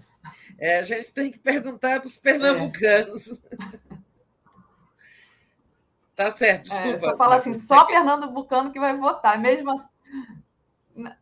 Não, imagina, é, tá, tá, tá, a gente está com dificuldade porque está é, congelando, né? Mas vou passar logo a palavra para você para tentar falar o mínimo possível. Só queria agradecer a Mônica, que estou no membro, Mônica Liz, e ao Cutícula de Peixe, que também é, renovou aqui a assinatura como membro, tá? Tereza, queria avançar um pouco mais é, do, ainda do Geraldo Alckmin, que você estava falando, né? tem uma notícia de hoje que o Alckmin pode assumir uma das vice-presidências do PSB. Não sei se você Essa já a gente comentou. já comentou, né? Que ele vai ah, ter um ah, cargo. Então passa. É, que ele vai ter Tá. um cargo na direção do partido, isso vai torná-lo mais, digamos assim, mais qualificado é, para falar e negociar em nome do PSB, negociar com o PT, negociar com outros, participar das articulações, tantas que ainda estão sendo feitas. Ele passa a ser um dirigente do PSB, mas a gente já comentou isso. Decisão Ah, correta também. Luciene, é, já, já li o seu chat aqui, Luciene. É, o Blay não estava, mas eu vou mandar para ele, você pode ficar tranquila, tá? E, Tereza, avançando um pouco mais, queria que você falasse sobre a indicação do Bolsonaro é, do Braga Neto como vice, né? É, isso aí meio que traz o exército para o lado dele, essa indicação. E tem aqui também um superchat do Gilberto, antes de você comentar a questão do Braga Neto como vice do Bolsonaro. Em votação unânime, os vereadores de Embu das Artes declaram. Obrigada, Gilberto, pelo comentário. Então, Daphne, realmente que é, é, tá difícil aí, tá conge- dando essas congeladinhas, né? É, essa escolha do Braga Neto foi bastante insinuada muito claramente ontem, né? Quando ele disse que ele é mineiro, o vice é mineiro, tem formação militar, só não disse o nome, mas deu todas as dicas de que será o Braga Neto. Por que, que o Bolsonaro está querendo o Braga Neto, um general da ativa, né, para seu vice? Uma decisão muito temerária, né? Muito temerária. Porque isso envolve diretamente o exército com a campanha. Se ele ainda fosse da reserva, né? Mas ele é da ativa. Eu acho que ele vai ter que, é, para concorrer, ele vai ter que passar a reserva, mas é um sujeito que está na ativa, comandando o Ministério da Defesa. Quando ele vira candidato na chapa do Bolsonaro, isso traz um envolvimento de toda a força, né? É, e é tudo que nós não precisamos, não queremos, não desejamos envolvimento dos militares com a política. Uma das maiores e mais difíceis tarefas do futuro presidente será exatamente devolver os militares aos quartéis, ao papel que lhes é reservado pela Constituição. Né? Então, eu acho ruim. Agora, por que, que o Bolsonaro está querendo o Braga Neto? É porque ele diz que ele precisa de um vice que não deseja a cadeira dele, que não tem ambição pela cadeira dele, e logo não queira dar um golpe, articular um impeachment. Em suma, ele está dizendo que não quer um Temer. Logo ele que se vale tanto da ajuda do Temer de vez em quando, quando está em maus lençóis, né? Mas essa é uma escolha muito ruim, né? É, ele escolheu o Mourão, mas o Mourão já estava na reserva há algum tempo, né? Mas é, a própria presença do Mourão como vice não foi boa, né?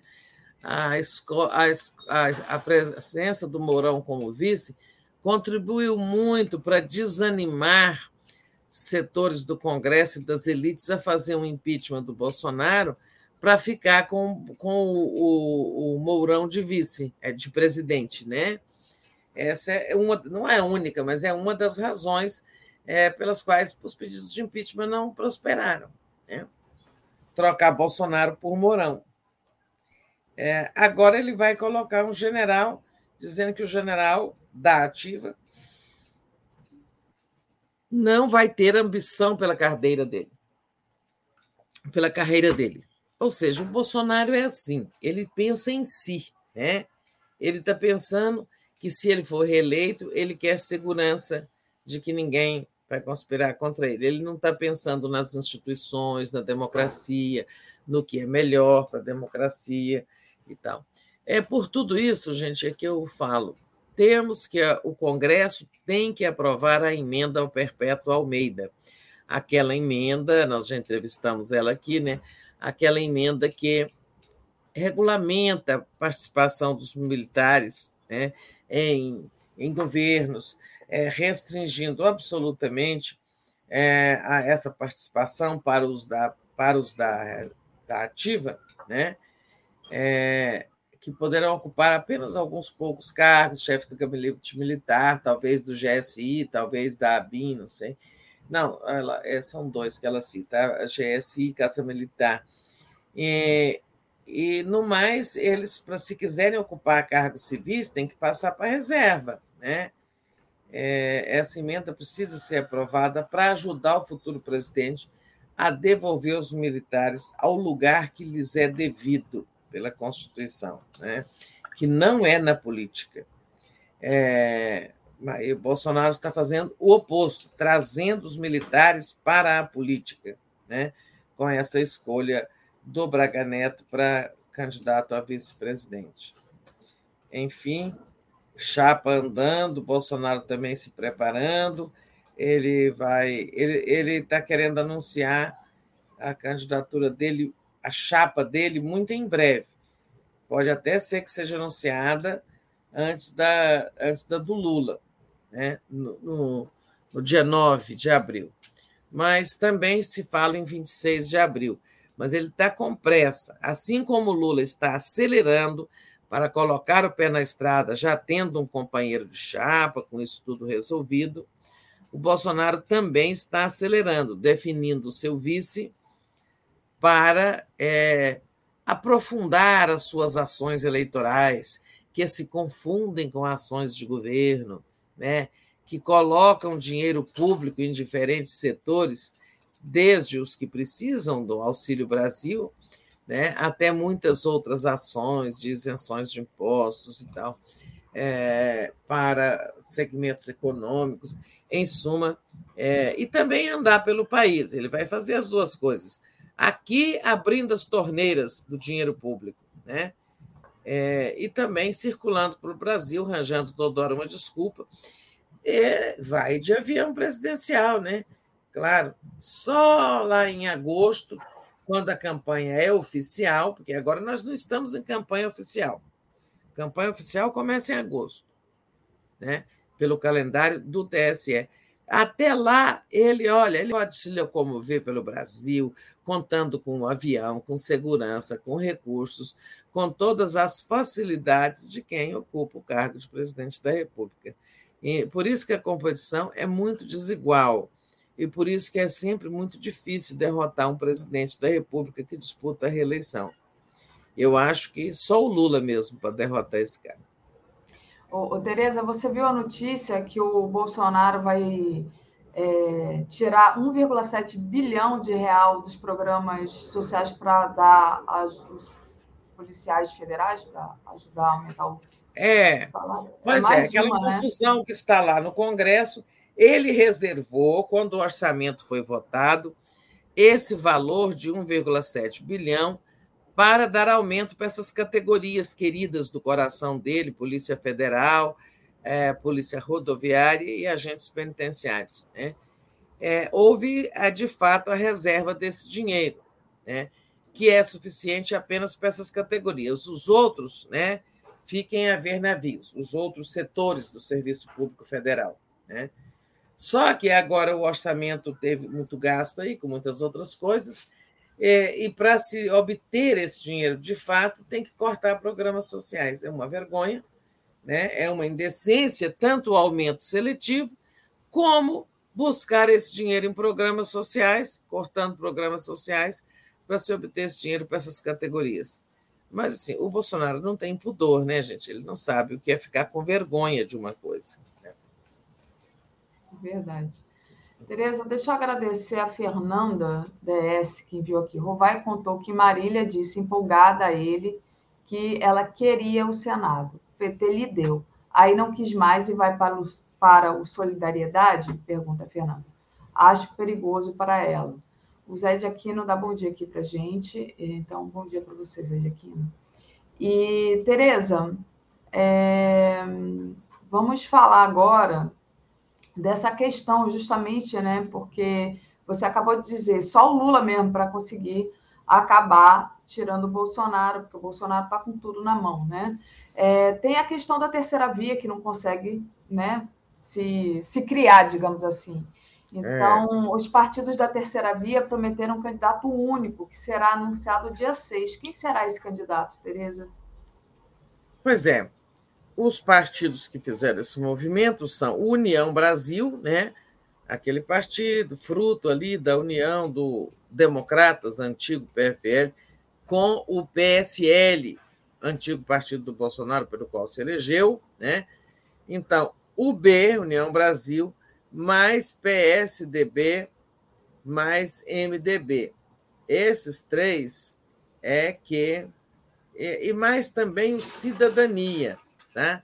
Cidadania, é, de onde saiu há dois dias o senador Alessandro Vieira, aquele que era um dos ases da CPI da Covid, né? o Alessandro saiu do Cidadania e entrou no PSDB ou seja, foi um candidato a presidente a menos. Quanto menos candidatos, é melhor para o Lula, se for nesse campo aqui, né? É, porque se também for no campo da extrema direita, aí ajuda é o Bolsonaro. Então, mas nesse, nesse momento aqui, são os partidos UB, PSDB, MDB e Cidadania, que prometem ter um candidato, anunciar um candidato único né, dessa coligação, né, no dia 6. Né? Aí a gente pergunta: qual, quem vai sair? O B não tem candidato, o Alessandro Vieira já saiu. O PSDB tem o João Dória e o MDB tem a senadora Simone Tebet. Né? Todos dois aí variando sempre 1%, em torno de 1% nas pesquisas. Né? É, olha, é um movimento assim, teoricamente correto, né? reduzir o número de candidaturas e tal, fazerem ali uma coligação. Notem que ele não, eles não chamaram o Novo, né? ou Podemos, né? o partido do Moro, é, não chamaram Podemos, é, o Moro isolado. Mas, é, embora sendo correta, teoricamente, essa decisão, ela tem pouco efeito prático, porque Lula e Bolsonaro tem um potencial, um, tem uma, digamos, uma votação, uma intenção de voto muito consolidada. Nessa pesquisa aí, é, FSB, divulgada ontem, só 11% dizem que não votarão em Lula, nem em Lula, nem em Bolsonaro. Ou seja, esses 11% é que são os votos disponíveis para a terceira via. Né? Então, ela não vai muito longe. Né? É que eu sempre falo: tem um muro, no meio do caminho tem um muro, né? não é uma pedra, tem um muro, é, que é a votação sólida tanto do Lula como do Bolsonaro. A do Lula é muito maior, mas a que o Bolsonaro tem também é sólida. Né? Eles não vão a lugar nenhum. É, eu acho que não. Eu acho que a tendência é a Simone Tebet desistir em favor do Dória, que aparece com 2% nas pesquisas. Né? É, de modo que esse é um movimento que, é, digamos, é, excita o quadro, mas não terá efeito concreto relevante nenhum. Né? É, eu acho que se é o Dória, ele vai continuar tendo 2%, 3% sabe? Pode chegar a cinco. Se é a Simone que vai ficar também, que eu acho pouco provável, do mesmo jeito. É, então, movimento. Agora, para o Lula, quanto menos candidato, melhor. Né? Quanto mais a, a, a eleição ficar com um quadro mais enxuto de candidatos, isso é melhor para o Lula. E também é bom para o Bolsonaro no caso de saída do Sérgio Moro, né? Aí sim é um movimento que ajuda o Bolsonaro. É, por hora é isso. Eu acho que é, não tem mais do que isso a dizer sobre este assunto. Vá com você, Daphne. Oi, Tereza. Tá muito complicado aqui para mim. É, a leia, questão, leia a, os superchats aí. É, é a, a internet está ruim. A gente não, não trouxe, não tem mais superchats para trazer. E eu queria, não sei se você ainda tem mais algum assunto para trazer hoje, senão eu vou ler a nossa programação. É, já que o sinal está tão ruim, né? É, vamos ver é, isso aí. Vamos ver a programação. Antes, deixa eu ver o que, é que eu quero falar. Então, tá. perspectivas aí da semana, né? É, nós temos é, amanhã essa filiação, é, candidatura do Braga Neto. É, nós não temos grandes novidades, não. O fato importante da semana agora pelo menos entre os previstos, né? porque tem os imprevistos. Esse anúncio do Boulos ontem era imprevisto e a gente viu na horinha que ele foi, a Folha de São Paulo colocou no ar. Né? É, eu acho que é isso. É, tem que ver que é o seguinte: o Bolsonaro vai colocar um novo comandante do Exército porque o Braga Neto tem que sair de, até dia 2 de abril. Hein? É. Então, assim, nunca se viu tanta instabilidade também nos comandos das Forças Armadas do que nesse governo. É, troca, troca, troca o tempo todo, como troca em outras áreas também, né? É, como troca na Polícia Federal, já está no quinto diretor-geral, que é o Bolsonaro manipulando os cordéis. Mas vai lá, Daphne, é, vamos encerrar logo com essa leitura da nossa programação, porque hoje não estamos em condições operacionais muito boas.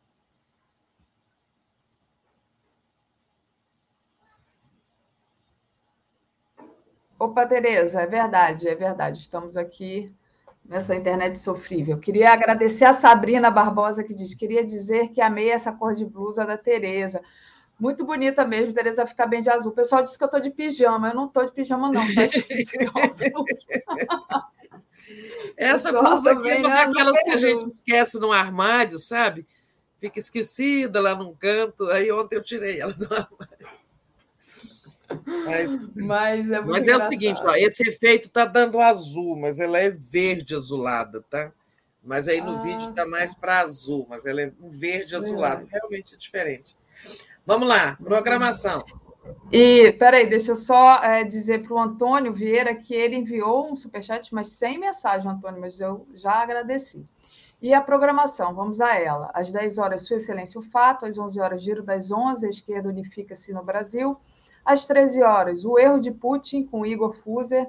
Às 14 horas, Ucrânia, é, Rússia e Ucrânia, quais as expectativas para as negociações. Às 15 horas, Estado de Direito, o Judiciário será capaz de conter milícias digitais nas eleições. 16 horas, a análise política com Rui Costa Pimenta. 17 horas, tábula de fim de tarde, palanque digital. 18h30, boa noite, 247. 22 horas, o dia em 20 minutos.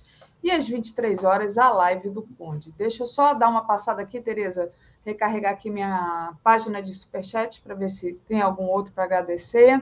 Ah, tem. Tem o Léo Zirg que enviou aqui. Em Pernambuco, quem é de esquerda vota em Jones Manuel. Um camarada que sempre vai ao 247, vocês ficam ignorando. Sacanagem para dizer o mínimo. É, SD e PSD são golpistas, ele está dizendo. E, não entendi. Bom, é, não, mas não entendi. A gente não falou do Jones Manuel. O, jo... o que tem o Jones é, ele, Manuel? Ele reclamou que a gente não está é candidato né, em Pernambuco. Ele reclamou que não falamos do Jones Manuel, que não levamos Mas ele é candidato a deputado, não? É, não, ele é candidato a governo, né? A governador? É isso, é isso não, ele é candidato ele é a governo. Até, é, vou até dar um Google aqui para ver. Candidato. É porque é, provavelmente governo, ele né? não. Primeiro, né? É, é o governo. Ele, é candidato, é, ele anunciou a pré-candidatura ao governo pelo PCB, que é o partido dele. Mas é que a gente, Tereza, estávamos comentando aqui a saída ou não da Marília Reis do PT, né, e a vontade dela de ser candidata a governador. De fato, tem o Jones Manuel, e não comentamos, mas não é nada contra o Jones Manuel.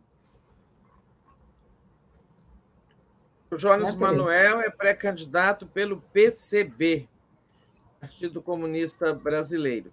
É, eu, eu realmente, olha, confesso que eu não sabia disso, do a mão à palmatória, né? É, eu acho que não é. Não é uma candidatura neste momento competitiva, é, é a mesma coisa da, da Rosilene aqui no Distrito Federal. É, mas é uma candidatura que necessária. Eu acho que o PCB precisa encontrar um lugar que melhor reflita a sua importância histórica, e nada melhor do que um quadro como Jones Manuel. É, é, eu só lamento, porque ele está dizendo, vamos viu uma matéria dele aí dizendo, vamos surpreender. Eu acho que ele pode ter uma boa votação, né? Agora, acho difícil ele ganhar a eleição, né? Muito difícil ele ganhar a eleição, né? É, e e o que que mas é importante que ele ajude a eleger deputados do PCB, né? O PCB, o Partido Comunista Brasileiro, tem uma história, né? Um lugar na história do Brasil. É, agora eu lamento porque o Jones Manuel seria um deputado maravilhoso, assim como o Boulos, eu aplaudo a decisão do Bolo, que será um grande deputado, né? Eu lamento nesse sentido, porque se ele fosse, se o Jones Manuel fosse candidato a deputado federal, muito possivelmente estaria eleito. Né? É, agora, essa candidatura ao governo pode ajudar a eleger outros candidatos a deputado federal, mas eu acho que, sabe, um, um deputado com o nível intelectual dele, nesse momento em que precisamos tanto melhorar esse Congresso, seria 10, né? É o que eu posso dizer, gente, quem pediu aí o comentário. Obrigada, Tereza. Tereza, por aqui então vamos encerrando. Você volta à noite, a gente se fala amanhã. Obrigada e até amanhã. Até amanhã, gente. Bom dia, boa terça-feira para todos e todas e para você, Daphne. Que dia que você volta para Maceió? Amanhã. Amanhã estou voltando. Amanhã a gente faz programa aqui ainda, né? Amanhã.